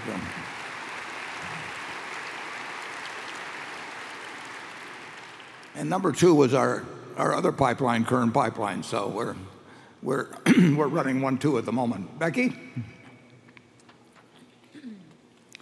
Uh, this question comes from Fred Ironman in Richmond, Virginia, and it's addressed to you, Warren. He says that during the past several years, much has been written and many have speculated about your successor. I shall not even go down that path, as it would cause you to repeat yourself. However, has there been any discussion at your board meetings about a replacement for your partner, longtime friend, and co-chairman, Charlie, Charlie Munger?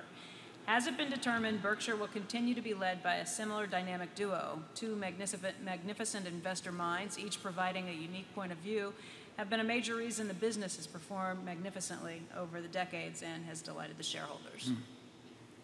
Well, Charlie is my... He's my canary in the coal mine.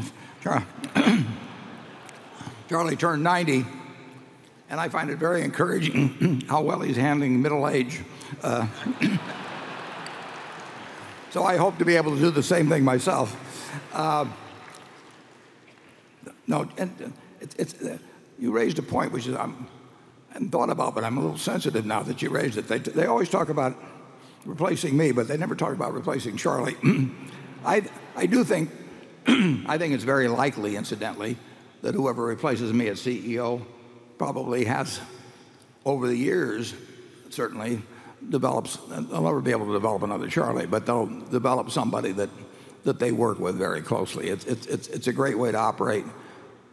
Berkshire is better off because the two of us have worked together than if either one of us had been working individually. There's no question about that. And, uh,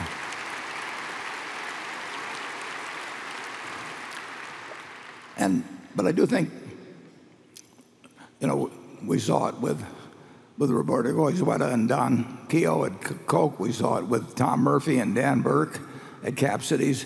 I mean, these were magnificent companies. Uh, and I think that in both cases that I just named, uh, I think that they accomplished far more because they had two incredible people running them who admired and worked well with the, with the other, and, and they were, they were complementary in terms of the talents they brought in many ways. They, uh, it, it, it, it's, it, it's a great way to operate. You can't, you can't will it to somebody, but I, I would be very surprised if a few years after my successor takes over, or maybe sooner, that there isn't some, some relationship, a partnership that, that enhances Uh, the C E Os, uh, uh, not only not only achievements, but but the fun they have. And uh, uh, but so far, nobody's brought up in the meeting any successor to Charlie. And frankly, I have a, a lot of trouble thinking of anybody that could be a successor to Charlie. Charlie, do you want to comment? I, I got to give you a chance. I don't think the world has much to worry about. And most ninety-year-old men are gone soon enough. Tom? The canary has spoken. Okay. Jay? I have a question on succession planning as well. Matt Rose recently shifted his role from C E O of the Burlington Northern Unit to Executive Chairman of Burlington. Does this change affect who will be the next C E O of Berkshire, and what is the succession plan for Ajit Jain at Berkshire's reinsurance unit? The, the only succession for Ajit would be reincarnation. I mean, we, will, we will not get another Ajit, but fortunately we won't have to for a very, very long time. Uh, um, the situation with Matt, which was at Matt's uh, suggestion, uh, was designed to fit specifically the succession situation at B N S F and the wishes of certain people. Uh, it doesn't have any implications uh, for Berkshire. I have letters from every um, one of our managers telling me what I should. I keep these, and these are private. I don't share these with the with the board even.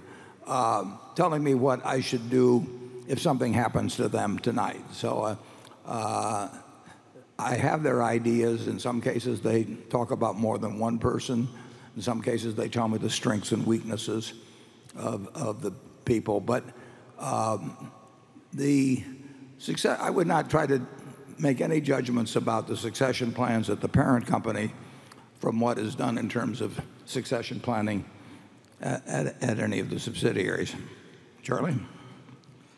Well, I always say I'm not the least bit worried about it.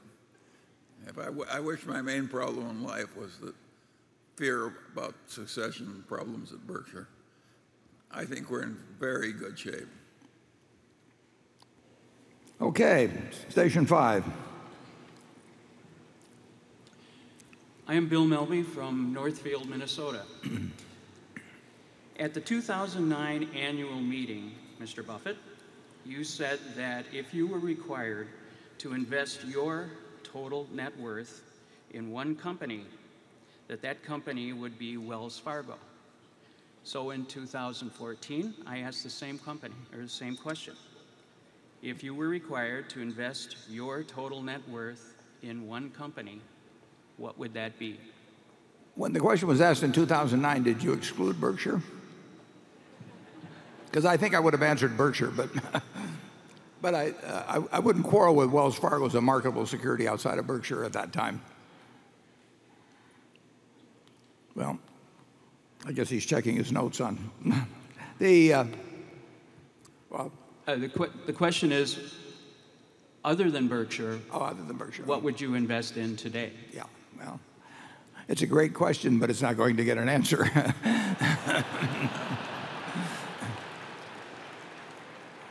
Charlie, do you want to answer it? No, no, I think you've given exactly the right answer. Yeah. Well, I'm sorry to disappoint you, but we've disappointed others when they've asked that question. Okay, Andrew. Thank you, Warren. Um, this question comes from Dave Hitchie from Auburn. Um, it's a long question. He says, as a shareholder for about a dozen corporations in addition to Berkshire, I always see a number of proxy statements each year. In all except Berkshire, the summary compensation table has the compensation listed for at least five or more of the highest paid executives. Berkshire lists three, Warren, Charlie, and Mark. I assume that since Berkshire is a holding company structure, that's the way it is. I think it would be instructive to include at least two of the highest paid executives from the wholly owned subsidiaries Uh, in the summary table, Ajit, Tony, for, or, or Greg, or Matt, to give the shareholders, your partners, a sense of how Berkshire compensates its strongest and highest paid leaders as other companies do. This would be particularly valuable since two-thirds of the current listees, Warren and Charlie, only receive nominal salaries of one hundred thousand dollars per year, a figure that is vastly below the value they bring to the company. Would you, in the spirit of transparency, be willing to add at least two of the highest paid subsidiary officers in the table in future years? And how much do you think the next C E O of Berkshire should be paid? Well, the answer to the last is he certainly will be entitled to pay, get paid a lot.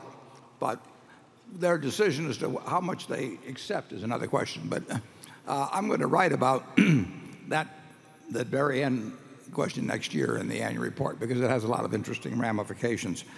Um, we obviously are following the S E C rules, which I can't recite, in terms of uh, the officers uh, uh, required to be in the proxy statement as to their as to their pay.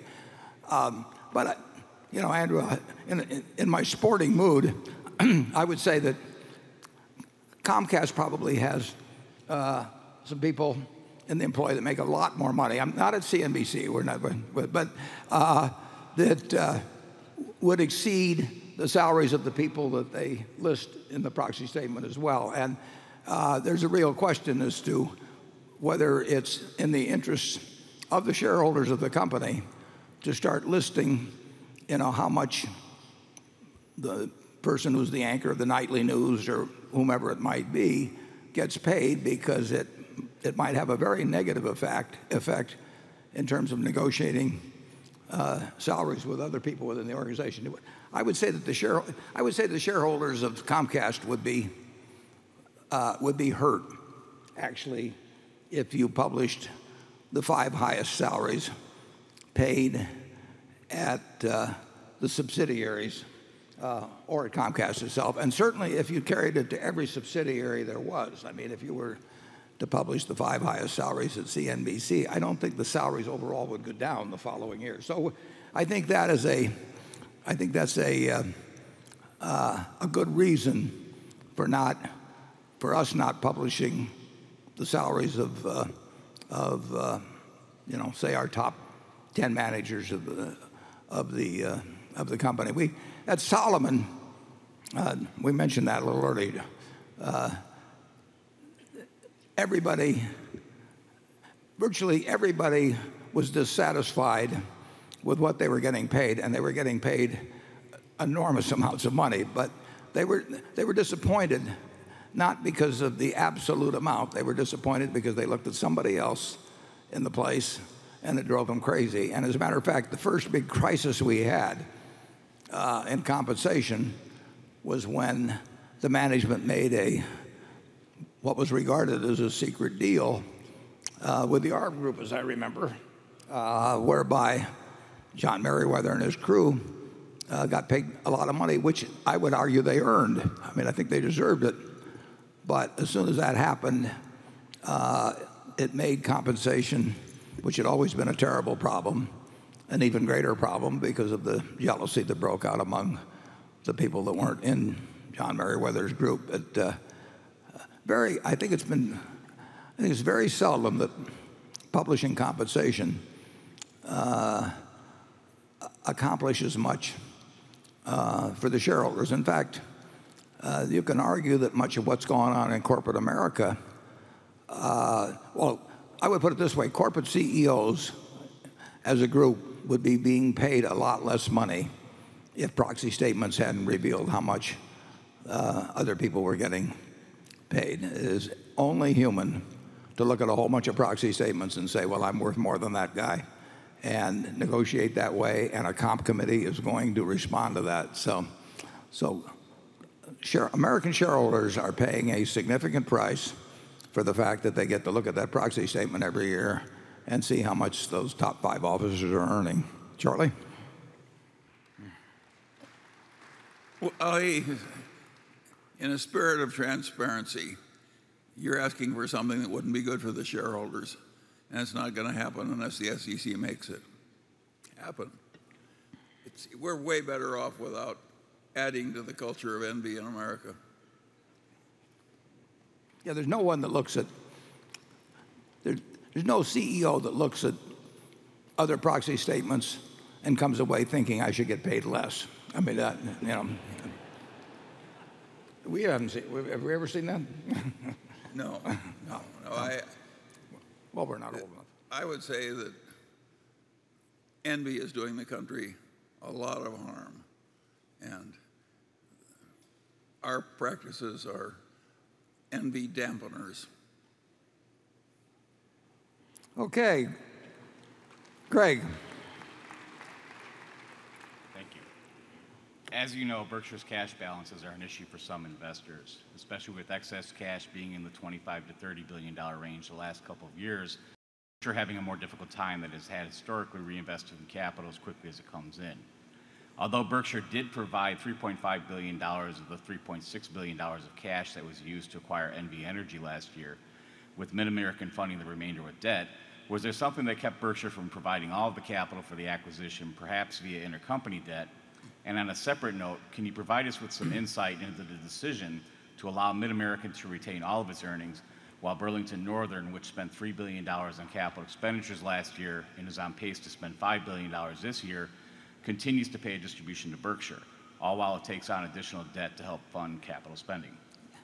Yeah, Mid-America, now renamed Berkshire Hathaway Energy, we'll call it B H Energy, uh, will have multiple opportunities, I hope, and we've seen two of them in the last twelve months, to buy other businesses. And as you noted, we spent a substantial amount of money on N V Energy, and then two days ago we agreed to uh, buy transmission lines in Alberta. So we will, we hope we will, and so far we've been able to uh, come up with really large businesses to buy at uh, B H Energy. That will not, at, at B N S F, we will spend a lot of money to have the best railroad possible, but we're not going to be buying other businesses. So uh, we distribute substantial money out of B N S F, and we will continue to do so because it'll earn substantial money, and it can easily handle the debt uh, that it has and will incur. Whereas at, at uh, Berkshire Hathaway Energy, we have pretty much the appropriate level of debt at both the subsidiary and the parent company level.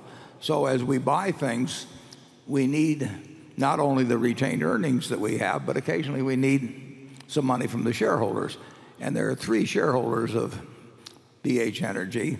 Berkshire owns ninety percent, and then Greg and Walter Scott have the balance. And so if we make a large acquisition and we need a little more equity, uh, we will have a pro rata subscription, which uh, the other two shareholders are are welcome to participate in. But if they don't, if they decided not to, it wouldn't hurt them. They'd still have an improvement in the value of their shares. So those two companies are quite different that way. I hope that more possible deals for, for Berkshire Hathaway Energy come along, and I think they will. So we, we may invest many, many, many billions there. We will invest billions at, at the railroad, but it'll all be to improve the railroad. It won't be to buy additional, additional businesses. So far this year, if you think about it, counting yesterday, uh, now two of these deals started last year, but we've spent five billion dollars on acquisitions, uh, roughly. Uh, and, and of course, in the first quarter, we spent another two point eight billion dollars on property, plant, and equipment. But we are finding, we are finding things to do that tend to sop up the cash. We always will have twenty billion dollars around Berkshire. We will never be dependent on the kindness of strangers.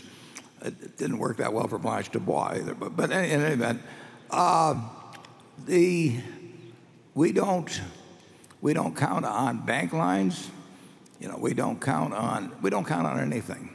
There will be some time in the next hundred years, and it may be tomorrow, and it may be a hundred years from now, and nobody knows, you know, where we cannot depend on anybody else uh, to keep our own strength and to maintain our operations. And uh, we spent too long building Berkshire to have that one moment uh, destroy us. I mean, we lent money, as you probably know, to Harley-Davidson at fifteen percent.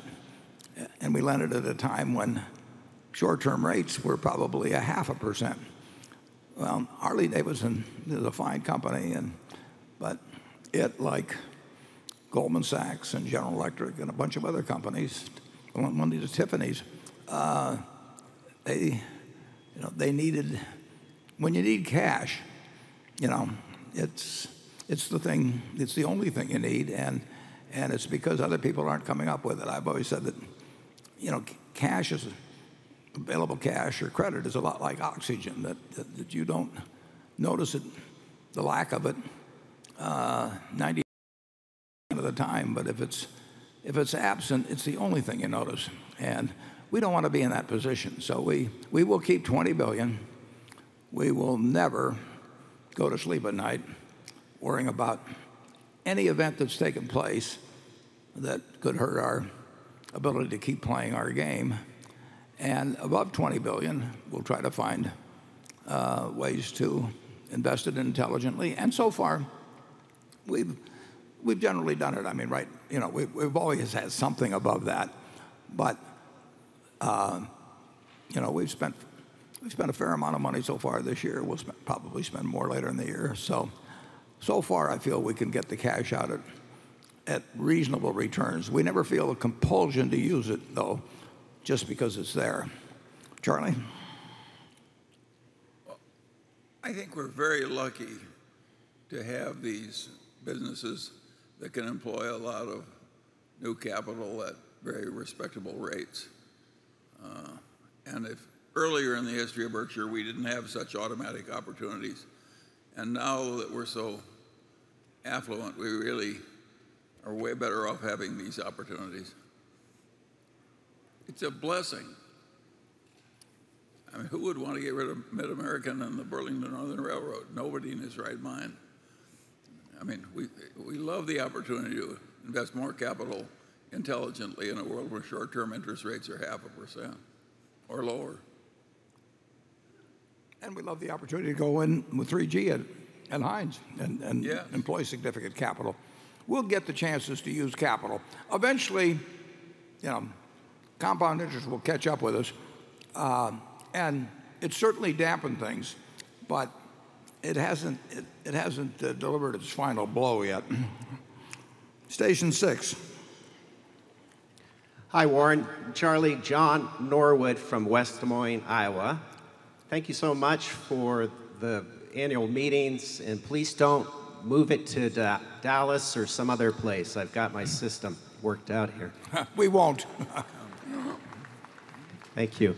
Hey, two quick questions. One is allocation of capital and how you wrestle with the operating companies and how much cash, cash comes up to the operating companies or comes up to the mothership versus the operating comp companies. And you and Char Charlie, do you ever fight or argue, and any lessons over the years for how you manage your partnership of two? Thank you. Yeah. Charlie and I have never had an argument. We met in nineteen, in, in, in, uh, uh, when I was twenty-nine, he was thirty-five. We're a little older now. And in, the, uh, in those years, fifty-five years, we've disagreed uh, on a lot of things. Uh, and it's, it, it's just never led, it, and never will uh, lead to an argument. Uh, uh, We argue with other people, but it, it just it hasn't occurred. I, I called Charlie on the Coca-Cola vote, you know, and I said what the proxy statement said and everything. And said, what do you think? And we thought alike. You know, that sometimes we don't think alike, and and we never go away in the least bit mad if we don't. Yeah, or, but most of the time we think alike. That's one of the problems. If one of us misses it, the other is likely to too. Yeah, uh, I would say that, well, there's no question. I've, if you look at the really bad mistakes we've made, I've made them. Uh, the, uh, uh, I'm probably a little more inclined toward action than Charlie. Would you say that's fair, Charlie? Or? Well, you once called me the abominable no man.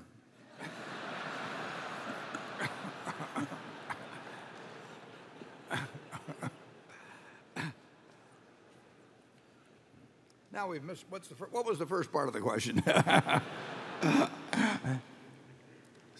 capital allocation. How do you decide how much cash comes up from oh. the operating companies, yeah, that's, the mothership? Yeah, that's pretty simple in that uh, we don't really care too much where that twenty billion dollars minimum is. Uh, as, uh, we wouldn't, we don't count the money uh, in a regulated, uh, well, in, in the in the energy business or the railroad. Uh, so we really count the money that we could that we could make a phone call and, and get. With interest rates at these levels, we sit around sometimes with uh, every one of our companies, I would say, that probably has more cash in it than if some other large conglomerate uh, was running the place. They would probably have sweep accounts and all of that. And, and we may get around to that at some point, but it just doesn't make that much difference, because if we had it at the parent company, we'd have it out at five basis points. And if it's at the If it's down at the subsidiary, it's probably getting five basis points. So we're not, it's not something we think about on a day-to-day or week-to-week or month-to-month basis. I know where the cash is, and I know when we're going to need cash, and, and uh, I know what I'm thinking about doing or may possibly do in the next few months. There may be something's a fifty-fifty probability of happening. And anything I am committing to do, Uh, I know where the cash is coming from. But uh, it doesn't mean that we try to get it all in the parent company uh, day by day or week by week like many companies do. We, we, we could change that procedure someday. Maybe a sweep account would make sense at some point, probably would. Uh, but we, we are, we're not big disciplinarians of our subsidiaries day by day. We don't want them to feel that way. And, and there's one company I'm thinking of where I've, I've never been there, probably only talked to the fellow who runs it three or four times in ten years. You know, there's a lot of cash around. Every now and then he sends me some. And if I, if I really need it, I mean, I know where it is, and, and, and he'll give it to me. But, but there, it doesn't really make much difference, you know, whether it's sitting there or whether it's sitting at Berkshire. It, uh, I don't want to encourage to our managers of our other subsidiaries who are listening to this uh, a new way of behaving, but, but Uh, I sort of adapt. I sort of adapt to the companies, except when we really need the money, and then I grab it. Charlie? That's just fine. Carol? This question comes from an astute fellow uh, named Richard Sercer of Tucson, oh. who spotted um, uh, an opening and is going for it. And it actually reminds me of a question that you, Warren, or Charlie could have thought up yourself. In an interview on April twenty-third, two thousand fourteen, about the Q and A session, Warren said, quote, "I hope we will get questions that probe at our weak points.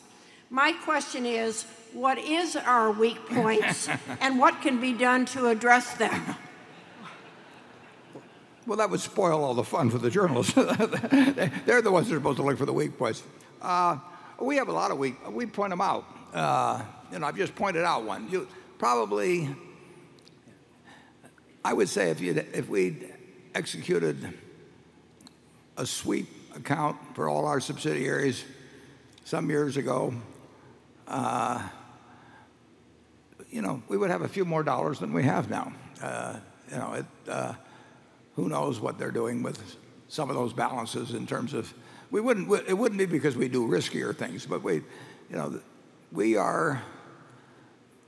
We are very disciplined in some ways, and by ordinary business standards, we're sloppy uh, in other ways. And, oh, well, a, a clear weak point of mine uh, would be I'm slow to make personnel changes. I mean, I, I like the managers we have, and Charlie and I had a wonderful friend uh, who couldn't have been a, a greater guy, and uh, Uh, you know, we were slow to make a change there. We, we, we loved the guy, and, uh, and it wasn't killing us in our business. And how long would you say we, we went beyond where somebody else would have acted in that case, Charlie? Well, I don't know exactly, but the, turning to this sweep account system reminds me of a friend I had when I was in the Air Corps, and he was a very skinny man. He decided to give blood, and they put the needle into his arm, and the blood stopped flowing, and the nurse just started stripping his arm as though it were the udder of a cow, and he got the impression that he was going to, they were going to get that blood whether it took all he had, and he fainted. I, it was a very unpleasant occurrence. And I don't, I don't think a sweep account is all that pleasant to sit there and just, every little dollar comes in, somebody sweeps it away. Charlie, I, I like the tone of our business. our, our managers are listening here. I mean, don't give them that illustration to use when I ask for money.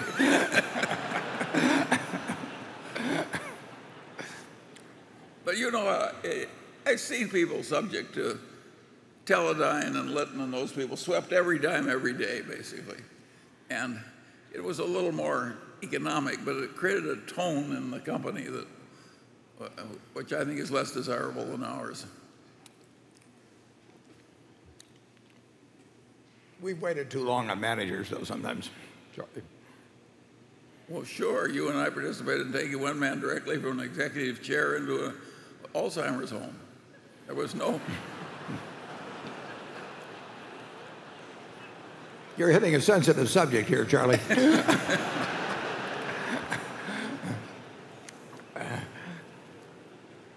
We'd arranged that he could do no harm, and we loved him well enough so that we just made it easy for him. I've never regretted it, have you? No, not, no. not at all. No. Not at all. It, uh, On the well, other hand, I, I want to be pretty careful. It, we, we will be slow. And we, there will be times when what you might call our lack of supervision over subsidiaries, you know, we'll miss something.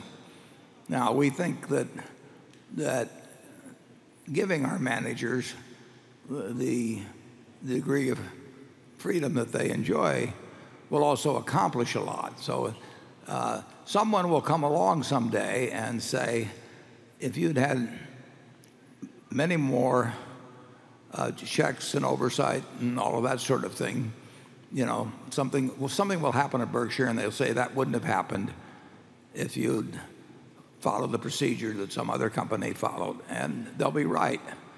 But what they won't be able to measure is how much on the positive side we have achieved with dozens and dozens of people because we gave them that some, same sort of leeway. I mean, we operate differently in terms of the, uh, the level of control and supervision. You know, we don't have a general counsel's office at Berkshire. We don't have a human relations department at Berkshire. And that would be almost unthinkable to other companies. And we're not saying that's a one hundred percent benefit in all ways, we, we think, but we think on balance it's a benefit.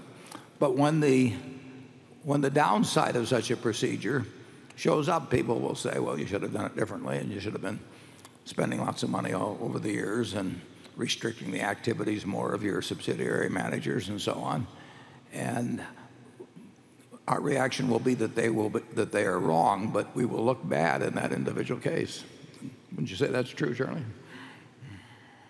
Yeah, the, by the standards of the rest of the world, we overtrust. And so far, our results have been way better because we were carefully selected people because they were going to be overtrusted. And, and it's, it's worked very well for us. And I think a lot of places work better when they create a culture of deserved trust. And that's been our system. And some people regard that as a weakness. And this modern accounting treatment, when everybody's measured on internal controls, I think it's going to do more harm than good.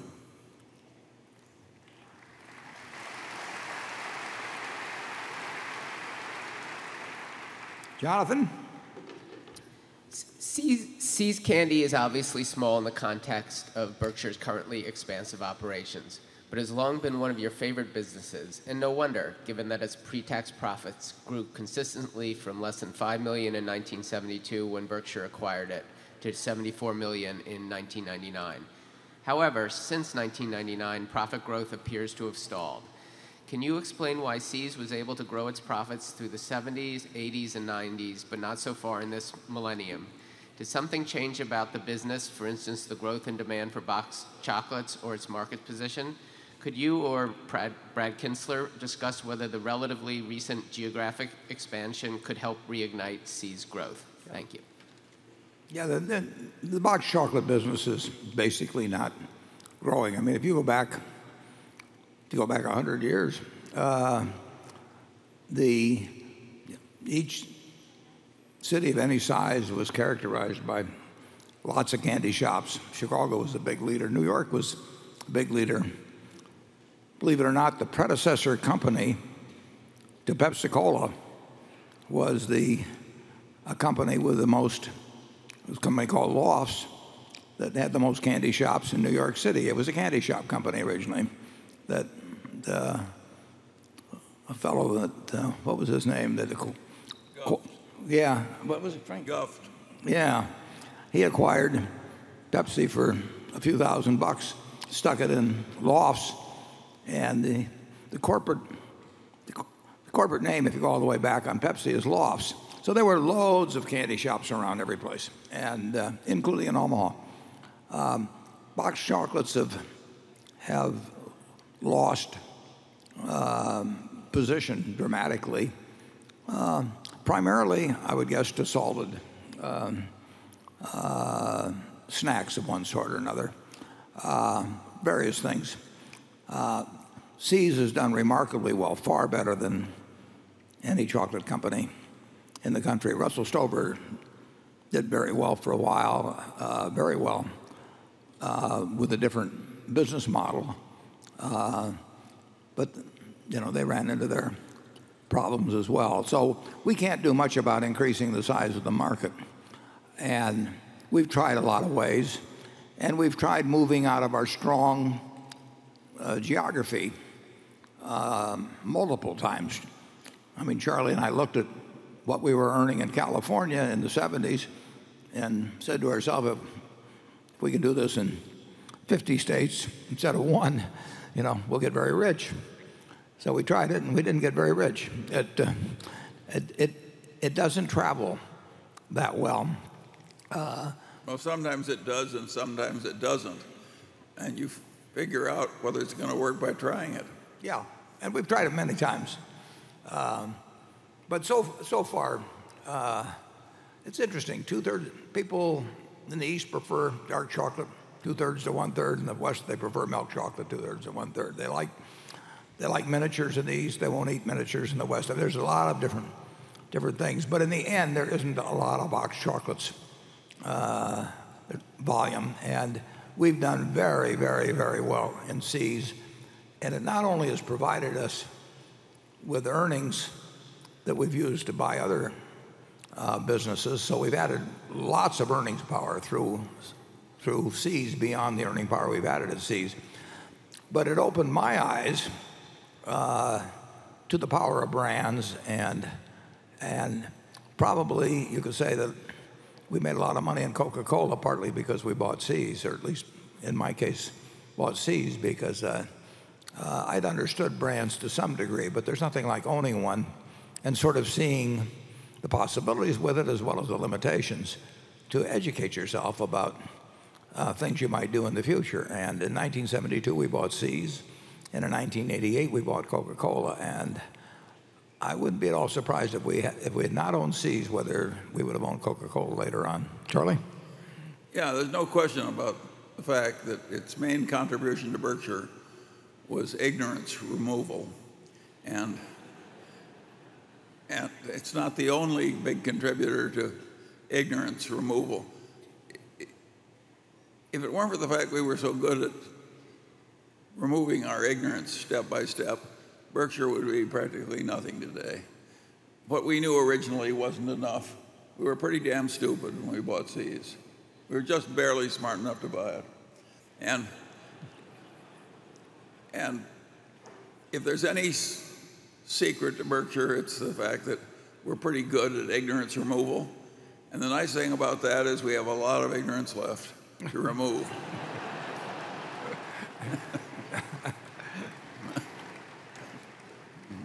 Well, that's what happens when I call on them. Uh, station, station seven. My name is Ben Ottenhoff, and I'm from Washington, D C. Uh, I was wondering if you could talk. I've read recently that Uh, the Bank of America investment, you changed it so they can now treat it as tier one capital. Right. Um, can you explain a little bit why you did that and what benefit, if any, there is to Berkshire shareholders? And also, does it give you any pause that they can't calculate their tier one capital requirements properly? The, uh, it came about some, really a good many months ago, uh, that Brian Moynihan called me and asked me uh, whether we would be willing to change our preferred stock, five billion dollars of it, from a cumulative preferred to a non-cumulative preferred. Now, a non-cumulative preferred has certain defects, obviously, compared to a cumulative preferred, as, for example, the shareholder, uh, the preferred shareholders of Freddie Mac and Fannie Mae are finding out. Non-cumulative preferreds, uh, Ben Graham wrote about them in the nineteen thirty-four edition of Security Analysis. They're, they're a terribly weak form of security. But partly because they are that weak form of security, they count different in capital uh, with banks. So Brian asked me to do that, and then he said, if you will do that, uh, and this requires approval by their shareholders and everything, but he said, if you'll do that, uh, we would be willing to make your preferred non-callable for five years.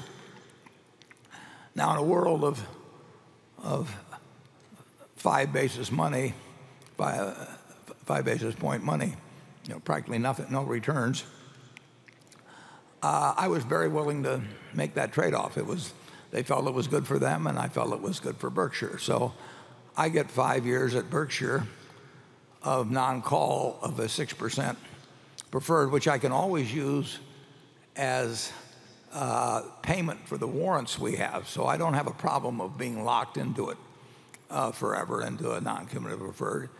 And the B of A gets the benefit of using it in their calculation of capital.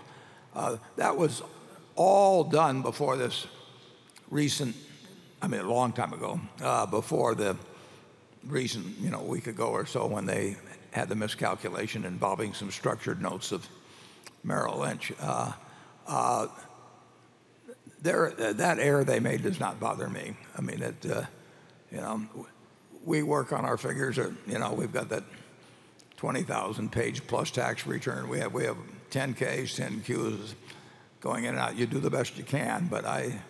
Uh, Uh, that error did not affect their G A A P reported numbers or anything of the sort, and they wish they hadn't made it, and, and they'll pay a penalty in the sense of their capital plan because they did make it.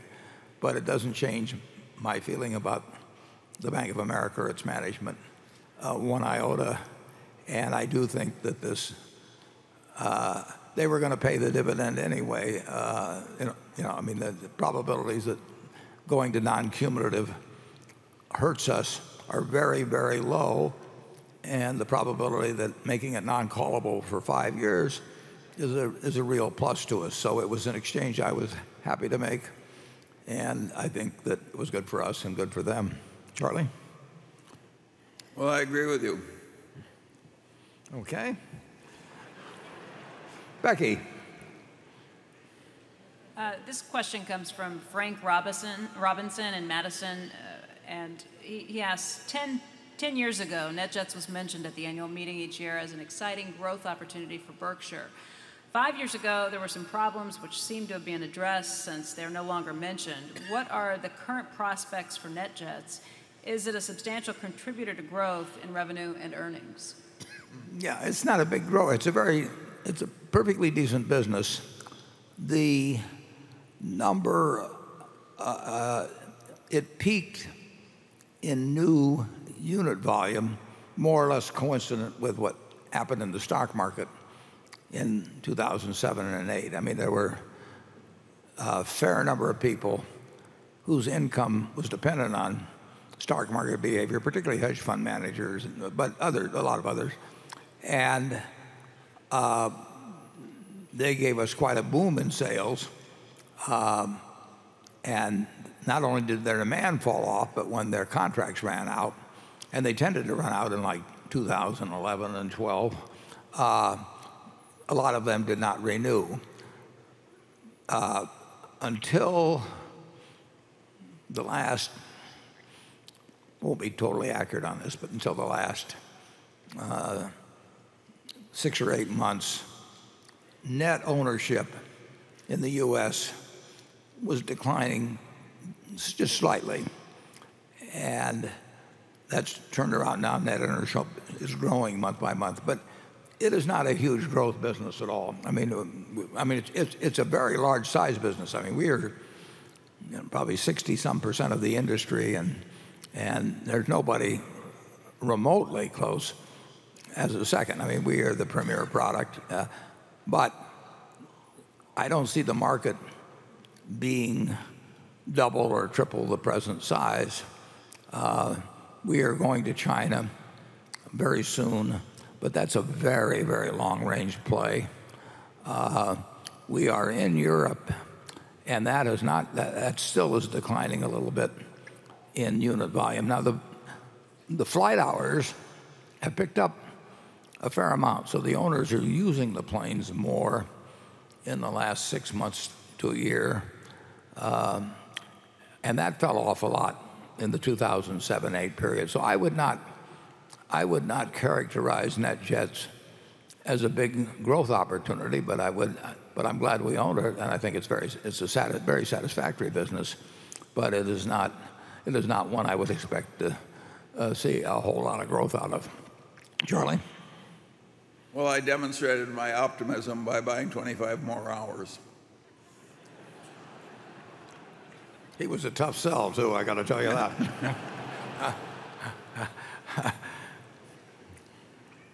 I can think of a few more comments, but I won't make them. Jay. This question is on acquisitions. How large of an acquisition is Berkshire comfortable targeting currently? And to what extent are Berkshire's major equity investments in Wells Fargo, Coke, American Express, and I B M realistically a potential source of funds for deals? Well, they could be a source of funds, but it's very unlikely they will be. But, but The, our goal is to buy really good businesses and big businesses and businesses where we like the management and businesses that we think we can grow over time. I mean, Berkshire is about building earning power. When we buy, as we did a day or two ago, or agreed to buy that transmission line in Alberta, I mean, I'm looking at trying to add earning power to Berkshire, and we try to do that every day or every week or every month, but we don't get opportunities uh, that often. But if the opportunities were large enough and we needed to raise some money, um, you know, we, we, we can dip in to a huge reservoir of securities and still have you know, huge investments thereafter. Uh, it hasn't It hasn't come to that. Uh, you know, when we've got forty some billion of capital or cash, and I'm willing to take it down to twenty, uh, it, you know, we've got a fair cushion there. But if I needed to, uh, we would do something if, if it was attractive enough and, and big enough that it required us to. So uh, that that could happen. Uh, could happen. This year, it could happen ten years from now. You never know. Uh, Charlie, have you got any thoughts on that?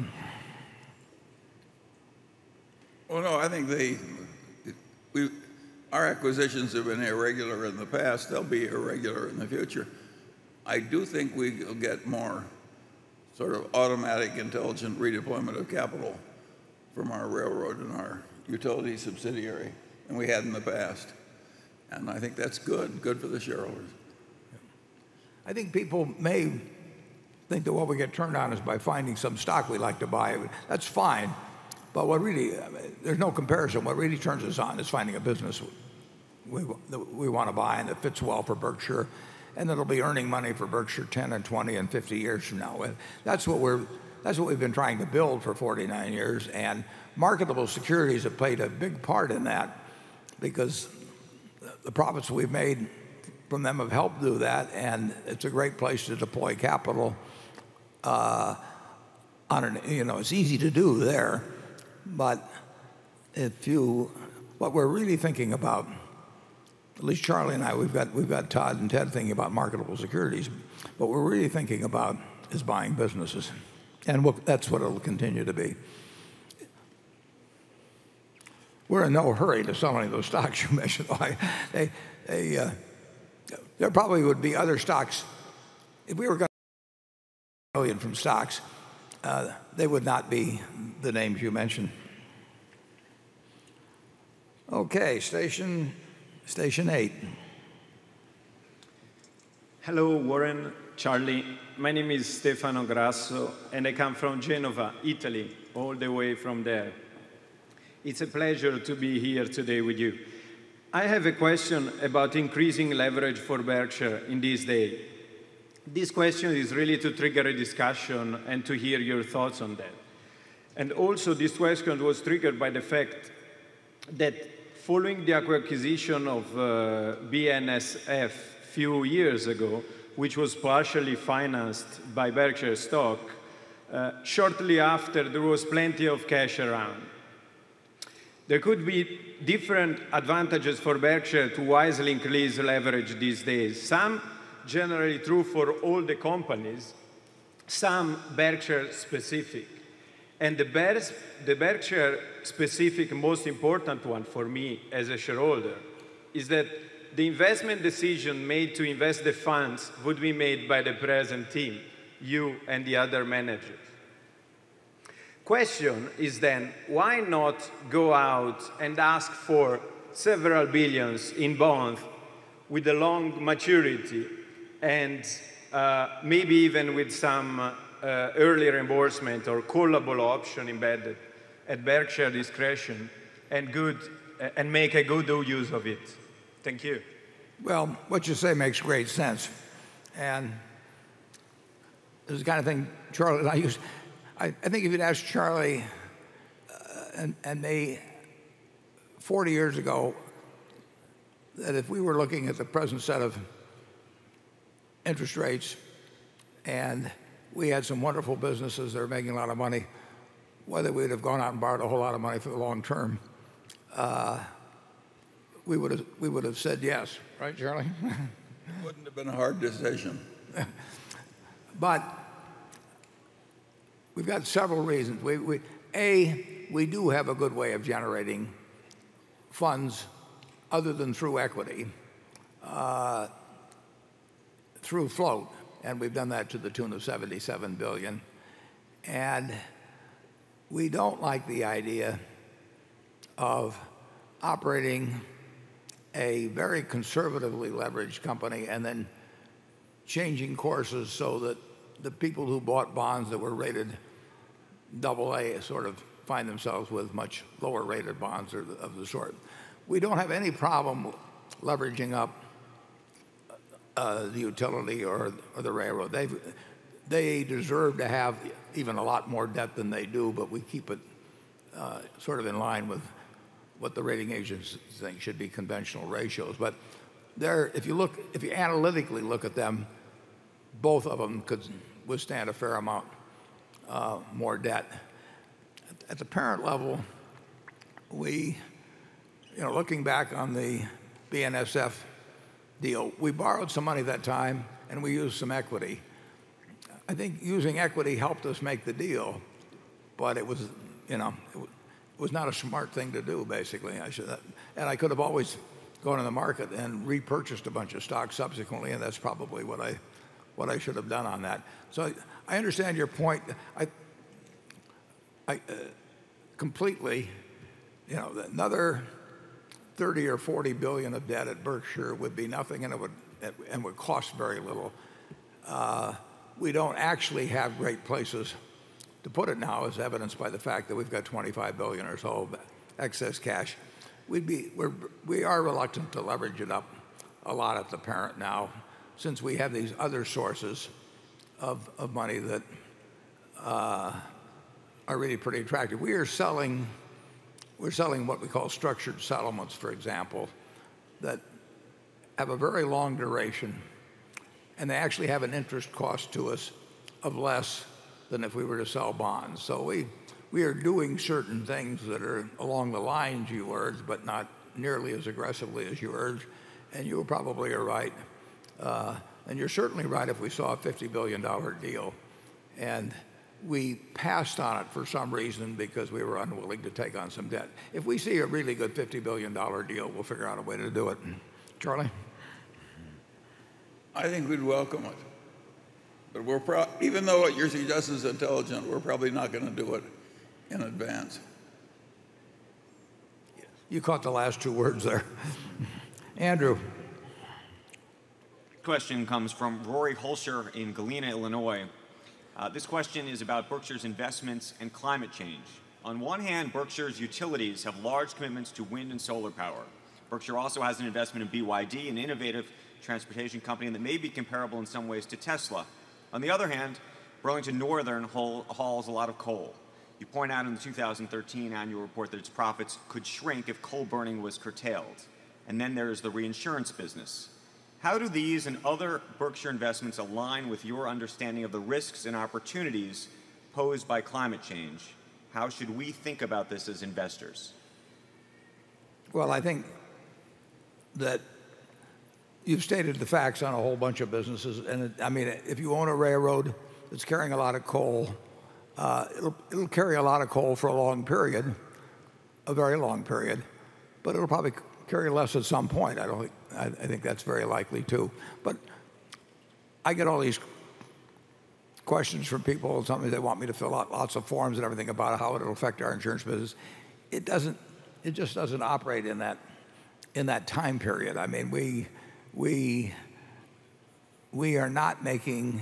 When Ajit and I talk about what we'll charge for catastrophe insurance, you know, whether it's hurricanes in Florida or whether it's earthquakes in New Zealand or whatever it may be, the year-to-year change in probabilities on that are, are, at least in our view, extremely low. I mean, it doesn't come close to being anything that affects your prices in any material way in any given year. And, you know, we will continue to develop alternative sources of Of, of energy. Uh, we'll continue to use coal in our coal generation plants until the utility commissions under which we operate tell us that we should do something different. We, we have no choice about that. We incidentally have no, I mean, we're happy to carry the coal, but I, beyond that, we are a common carrier. I mean, we, we, we, we might love to turn away chlorine or ammonia or something like that because uh, of the dangers in carrying it, and we can't We can't get compensated adequately for that, but we are a common carrier, so we, uh, we, we by law, we're required to, to carry uh, the freight that, that is, is offered to us. Uh, so I, I don't think in making an investment decision on Berkshire Hathaway, or most companies, virtually all of the companies I can think of, that climate change should be a factor in the Uh, decision-making process. Charlie?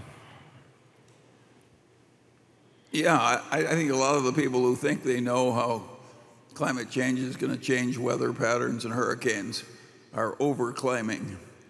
Uh, we're sort of agnostic. It isn't that there isn't some global warming, because there plainly is, but the people who think they know exactly what's going to happen and how many people are going to die from tropical diseases and so forth are mostly talking through their hats.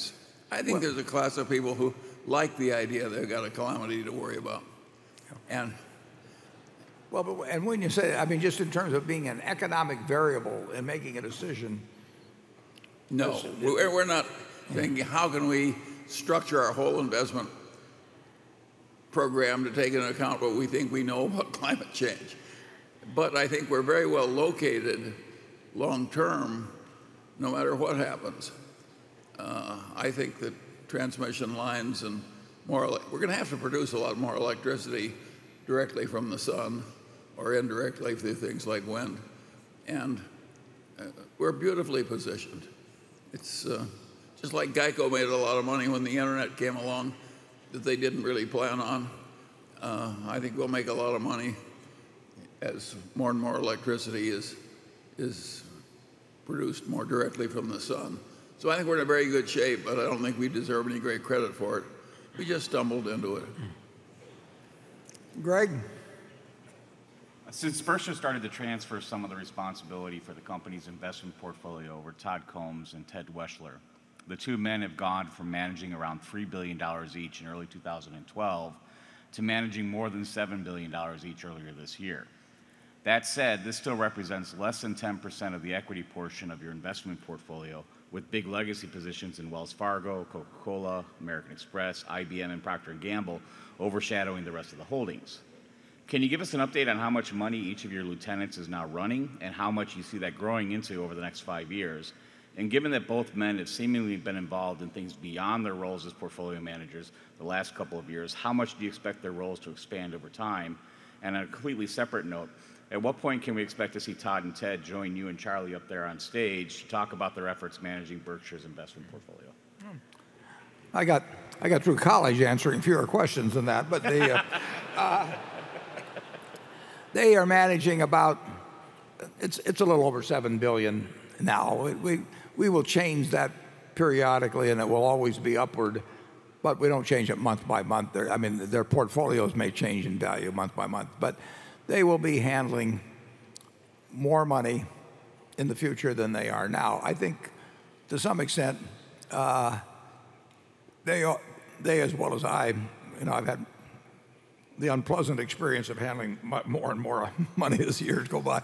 They, they are seeing that it, it does get a little more difficult as the sums get larger, but it's still far better to keep moving money over to them and away from me uh, as time passes, and, and that'll continue to be the case. They're both terrific additions uh, to Berkshire beyond their investment skills, in that they, they, know, they each know a whole lot about business, they know a whole lot about management, and there are a lot of things that come, come across the desk at Berkshire that I get an idea on, but, but I just don't feel like carrying out myself, because uh, they might involve a lot of time, particularly if they get involved in negotiating small points and that sort of thing. So Ted and Todd have both, as I mentioned in the report, been very helpful in, in doing things beyond their investment management duties that have added a significant value to Berkshire, and I think it's a cinch that that will continue. They, they, they want to do it, they enjoy doing it, they don't ask for extra compensation at all because they do it. Uh, they're, they're one hundred percent uh, attuned to Berkshire. They, they know how I think, and if I tell them, uh, you know, here's a deal that I think makes sense if you can get it done, uh, they'll know why it makes sense, and they'll know how to get it done, and they'll spend the time to do it. So it's been a big, big plus for Berkshire to bring them on board, and they'll be more important factors as, as the years go by. Okay. Charlie? I'm sorry. Nothing to add. Okay. How's that? Station nine. Good morning, uh, Warren and Charlie. My name is Jason. I'm from Toronto, and my question relates to the general financial markets. We've been in an environment of virtually zero interest rates now for many years. In recent times, prolonged periods of low rates have led to asset bubbles, such as the housing bubble and potentially now a bond bubble. If you were running the Fed, what would be your policy with respect to interest rates? Do you see a need for a hike? And what would be your time horizon for such a change? Thank you. Well, since it's, you're right about the, uh, who would have guessed five years ago that you'd have had rates this low for this long? Um, you're, I would say that I'm, I'm surprised at really how well things are going. I don't think I would be doing much differently, and I particularly say that because it's, it's worked so well so, so far. So I would like to say that I would have done exactly the same thing and take credit for it. I, I've been, uh, I've been surprised that how well it's worked, but as I said last year, this is really an interesting movie because we haven't seen it before. And what makes it interesting is also we don't know how it ends. But uh, I think Ben Bernanke was a hero both at the time of the crash uh, or the panic and subsequently, uh, I think he's a very smart man. I think he, he handled things very well. What was interesting to me was when the minutes of the Fed from the period in two thousand seven and two thousand eight came out, it was interesting to me how a number of the members of the Fed were not getting it as to what was happening. That was, that's, that was really fascinating. Uh, it wasn't, uh, there, there were a lot of them that didn't really understand, it, it seems that way, or some of them that didn't understand just how serious things were. And I, so I give particular credit to Bernanke, considering the fact that he was really not getting a consent, uh, certainly not a unanimous view from those surrounding him, that the kind of actions he knew were necessary uh, that were, were really necessary. And yet he went ahead with them and, and in my opinion, uh, did a masterful job. And from everything I've seen of Janet Yellen, I feel the same way about her. Uh, we will see how this movie plays out. You know, I, I, I do not know the answer as to, as to what happens if you keep rates close to zero for a very, very long time and uh, keep absorbing more and more of the uh, debt issuance of the country. Because so far we've tapered, but we're still buying. Uh, uh, I'd be interested to hear Charlie's thoughts on it. Well, nobody, for instance, in Japan would ever have anticipated that interest rates would go way down and stay down for twenty years. And nobody would have expected common stocks to decline by huge amounts and stay down for twenty years. So strange things have happened, and they're very confusing to the economics profession. In fact, if you're not confused, you really probably don't understand it very well. And, and at Berkshire, what I noticed is there aren't many long-term bonds being bought. And yeah, we, we, well, you know, in two thousand eight, I, I wrote an article saying, you know, that everybody said was saying cash is king. Well, cash may have been king if you used it, but cash was the dumbest damn thing you could possibly own, you know, if you weren't going to use it. And uh, uh, people people cling to cash at, usually at the wrong times. At, uh, but it is a zero interest rate policy has had a huge effect, both in rejuvenating the economy and and in terms of asset prices. It is not, in my view, Uh, produced a bubble. That doesn't mean it, it can't produce one, but but this is not this is not a bubble situation at all that we're living in. But it's an unusual situation that we're we're living in. Any further thoughts, Charlie? No, I'm as confused as you are. Oh, good, good. That's why we get along so well. Carol? Um, this question concerns another uncertainty. Uh, it's from Chris uh, Gottscho of Gottscho Capital Management in New York City. Um, you've been looking for a credentialed bear to ask questions at this uh, meeting. Uh, I'm not it. Uh, in fact, uh, selling short on Berkshire would be quite silly.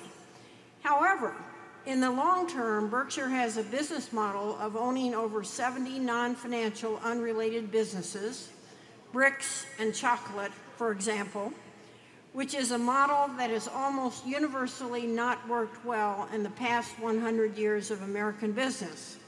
The model has worked well for you two, Mister Buffett and Mister Munger, who are uniquely talented. But the question is, are the, probabil- the probabilities do not seem likely to be favorable that their successors will be able to have it continue to work nearly as well. So that is my question. Okay. Actually, the, it's interesting. The model has worked well for America. I mean, if you look at if you look at all these disparate businesses in America, they've done extraordinarily well over time. So if you want to look at the Dow Jones average as one entity, uh, now it was a changing group of companies over a hundred-year period, but you know, any any business unit that goes from sixty-seven or sixty-six to eleven thousand four hundred ninety-seven while paying you out a fair amount of money every year, actually as a model has worked pretty well, but it hasn't been, of course, under one management. Uh, but owning, owning a group of good businesses is not a terrible business plan.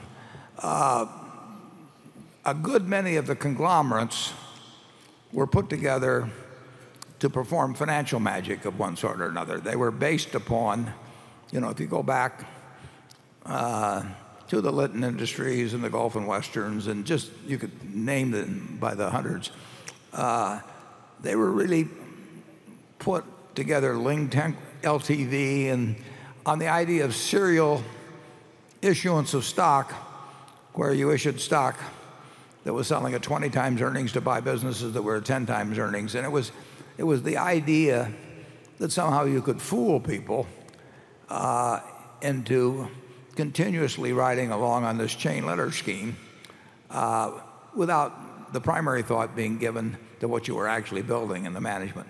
I think our, I think our business uh, plan makes nothing but great sense to own a great group, a group of great businesses, diversified, outstanding managers, conservatively capitalized, and with one enormous advantage, which people don't really understand. I mean, capitalism is about, in an important way, it's about the allocation of capital.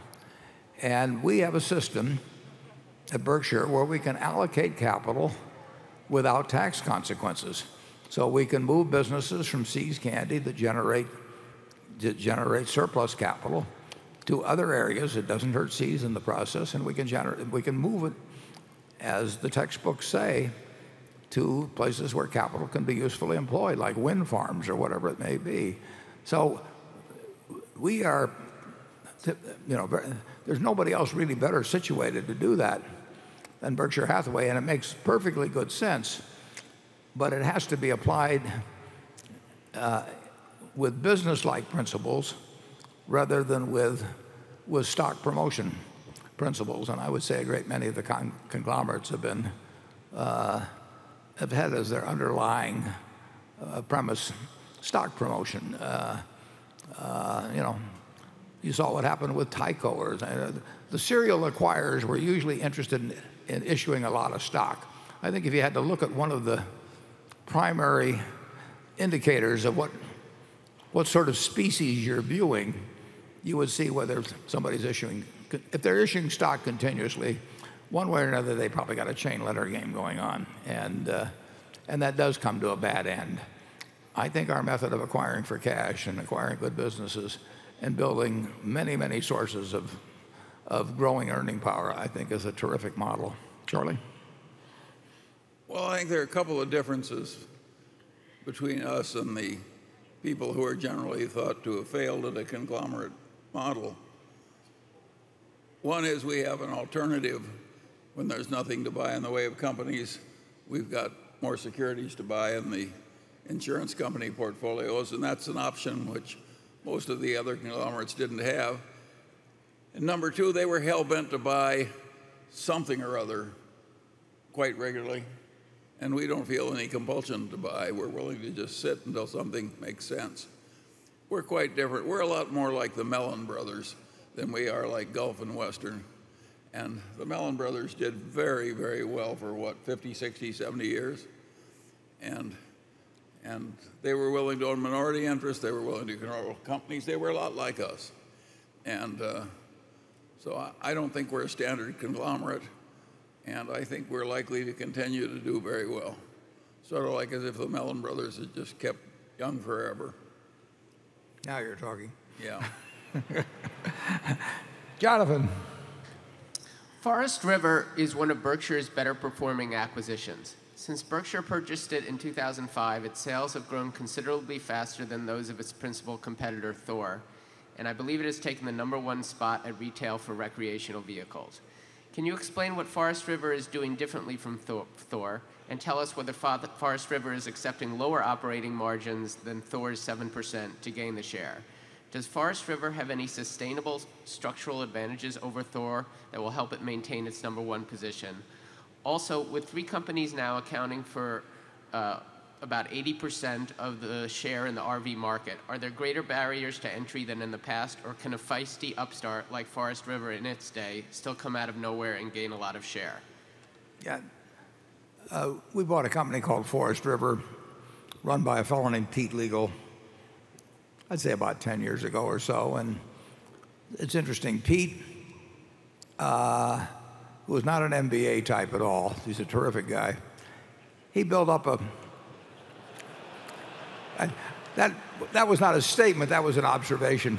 Uh, Pete, Pete uh, built up a very successful but much smaller R V business, and he sold it to a private equity firm in the mid nineteen nineties, and they promptly started telling him how to run it, and he very shortly thereafter told him to go to hell, and not very long after that it went broke, which is not unusual.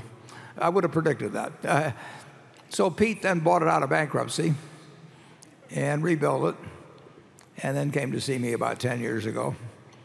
And in one afternoon, uh, we went to dinner that night. He brought his wife and his daughter, and we bought the business. And he, he made me a couple of promises then. He's very limited as promises. I told him what I'd do. And we've lived happily ever after. Uh, I've never been to Forest River. It's based in Elkhart, Indiana.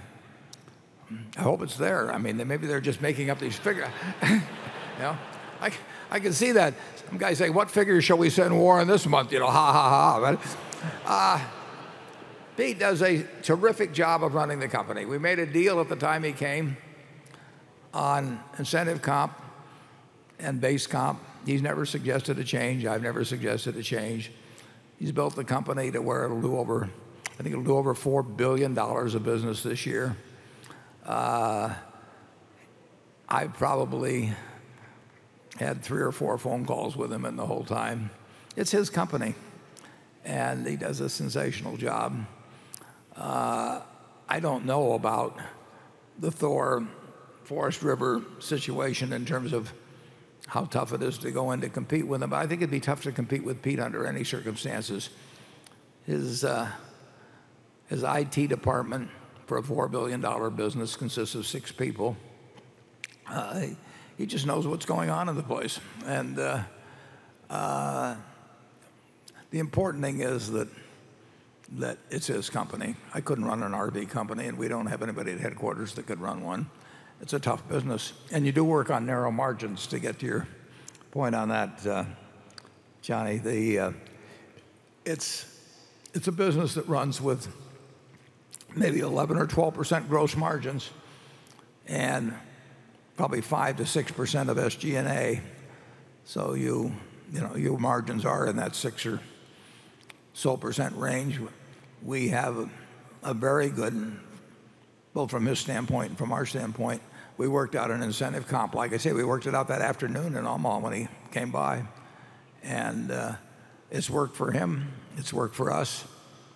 You know, it, it, it couldn't be a better arrangement. I wish we had twenty like it, and probably most of our shareholders don't even know we own Forest River.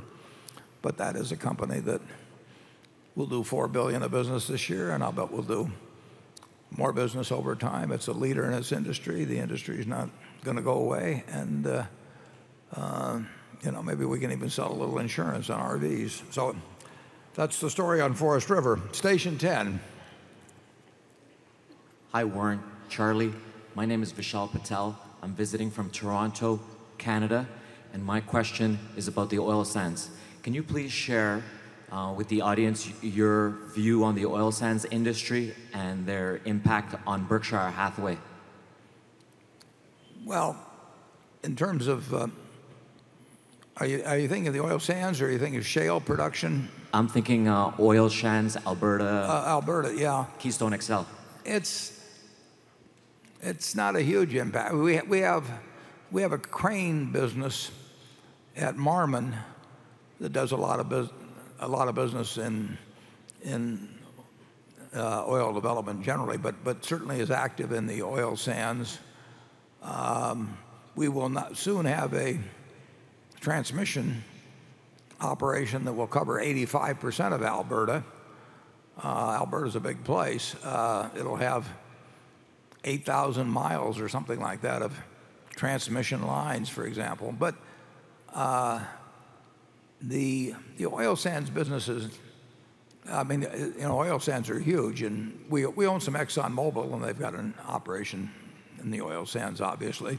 One thing you might find kind of interesting, you know, we are moving seven hundred thousand barrels a day of crude oil on our railroad. We've got, uh, we've probably got uh, maybe nine unit trains now. Matt can correct me on that. The, uh, you know, they carry one hundred cars or so, and each one has six hundred fifty barrels or so of oil. So that oil, you, you may find interesting, not only is there a significant advantage in terms of the flexibility of where you take it, so that spreads are different in different places, and you can move it to refineries that you might otherwise have trouble moving to. Rail, rail's flexible that way, but rail actually, you know, in, mentally you think of oil gushing through pipelines, but rail is probably, I would say, close to twice as fast in moving oil as is crude, as, as are pipelines. But we recently bought a company from Phillips, Phillips sixty-six. Uh, we got it in exchange for our Phillips stock. We bought a specialty chemicals company, and the, its main product is a chemical additive that causes oil to move through pipelines about ten percent faster than it would otherwise. So it may take a day off of a trip. So, so we're, we're, we're actually in the, in the pipeline business in a small way, the crude pipeline business in a small way through that. I don't think, I think the oil sands are an important asset for mankind, obviously. There's a huge amount of oil there. They're an important asset for mankind, you know, in, over the centuries to come. But I don't think there's, I don't think it will dramatically change anything at Berkshire. Uh, Matt might have a different view on that. I'll ask Charlie to talk, and if Matt would like to say anything, I'd be glad to hear from him too. Well, but a lot of the oil sand production uses natural gas to to produce the the uh, heavy oil, so it's a very peculiar thing. It, it, it's economic only if oil stays at a very high price, and it's delightfully economic only if natural gas is too cheap. So it's a very peculiar business, it, and it is good for mankind. But whether it's a great investment or not, I haven't the faintest idea. Matt, would you, do you have anything to add on the um, crude situation there? Okay. Uh, we're at noon. I, I promised uh, a group, some people, six years ago, I made a, a bet for, for charity on uh, on how a, a index, Standard and Poor's five hundred index fund would compare in performance to a group of hedge funds. Uh, and a firm in New York took me up on the bet, and I promised that every year I would give the up-to-date results on how we're doing, and it's getting to be more fun to give these results every year. We're now, We're now six years into the bet, and it's interesting because the people who selected these funds are very decent people and smart people, and obviously the fund of funds gets paid based on the, they get paid a fee naturally, but they also get paid an additional performance fee based on how the hedge funds they select do. So they have every economic incentive to come up with a wonderful group of hedge funds, and underneath these fund, five fund of funds that are involved in the bet, there are probably at least two hundred hedge funds that the fund-to-fund managers have carefully picked in order to enhance their own income. They got the ultimate motivation going for them. So uh, we are now five years, six years into the bet, and the first year, the fund-to-fund groups in a down market uh, did considerably better than the uh, S and P, but as you can see in the five years subsequently, uh, the S and P is, has been running away to some degree. Interestingly enough, we bought, we each put in three hundred fifty or something thousand dollars, and we bought zero coupon bonds, so there would be a million dollars uh, in ten years. We bought ten-year treasuries, zero coupon, and we bought a million dollars principal we each put up three fifty. Well, the way interest rates changed after a few years to practically zero rates, it meant the bonds, even though they had no coupons attached to them, practically went to par. So a year or two ago, we uh, sold the bonds at about ninety-five or six. We got almost the full million dollars. We put that all in Berkshire stock. I, gu I guaranteed them that they would have a million dollars at the end of ten years, no matter what happened. And so the prize looks like it's going to be quite a bit more than a million dollars when the ten years comes around. So, so, so far, everyone's happy. we'll, come, we'll come back at one o'clock, and uh, we'll move on from there. Thank you.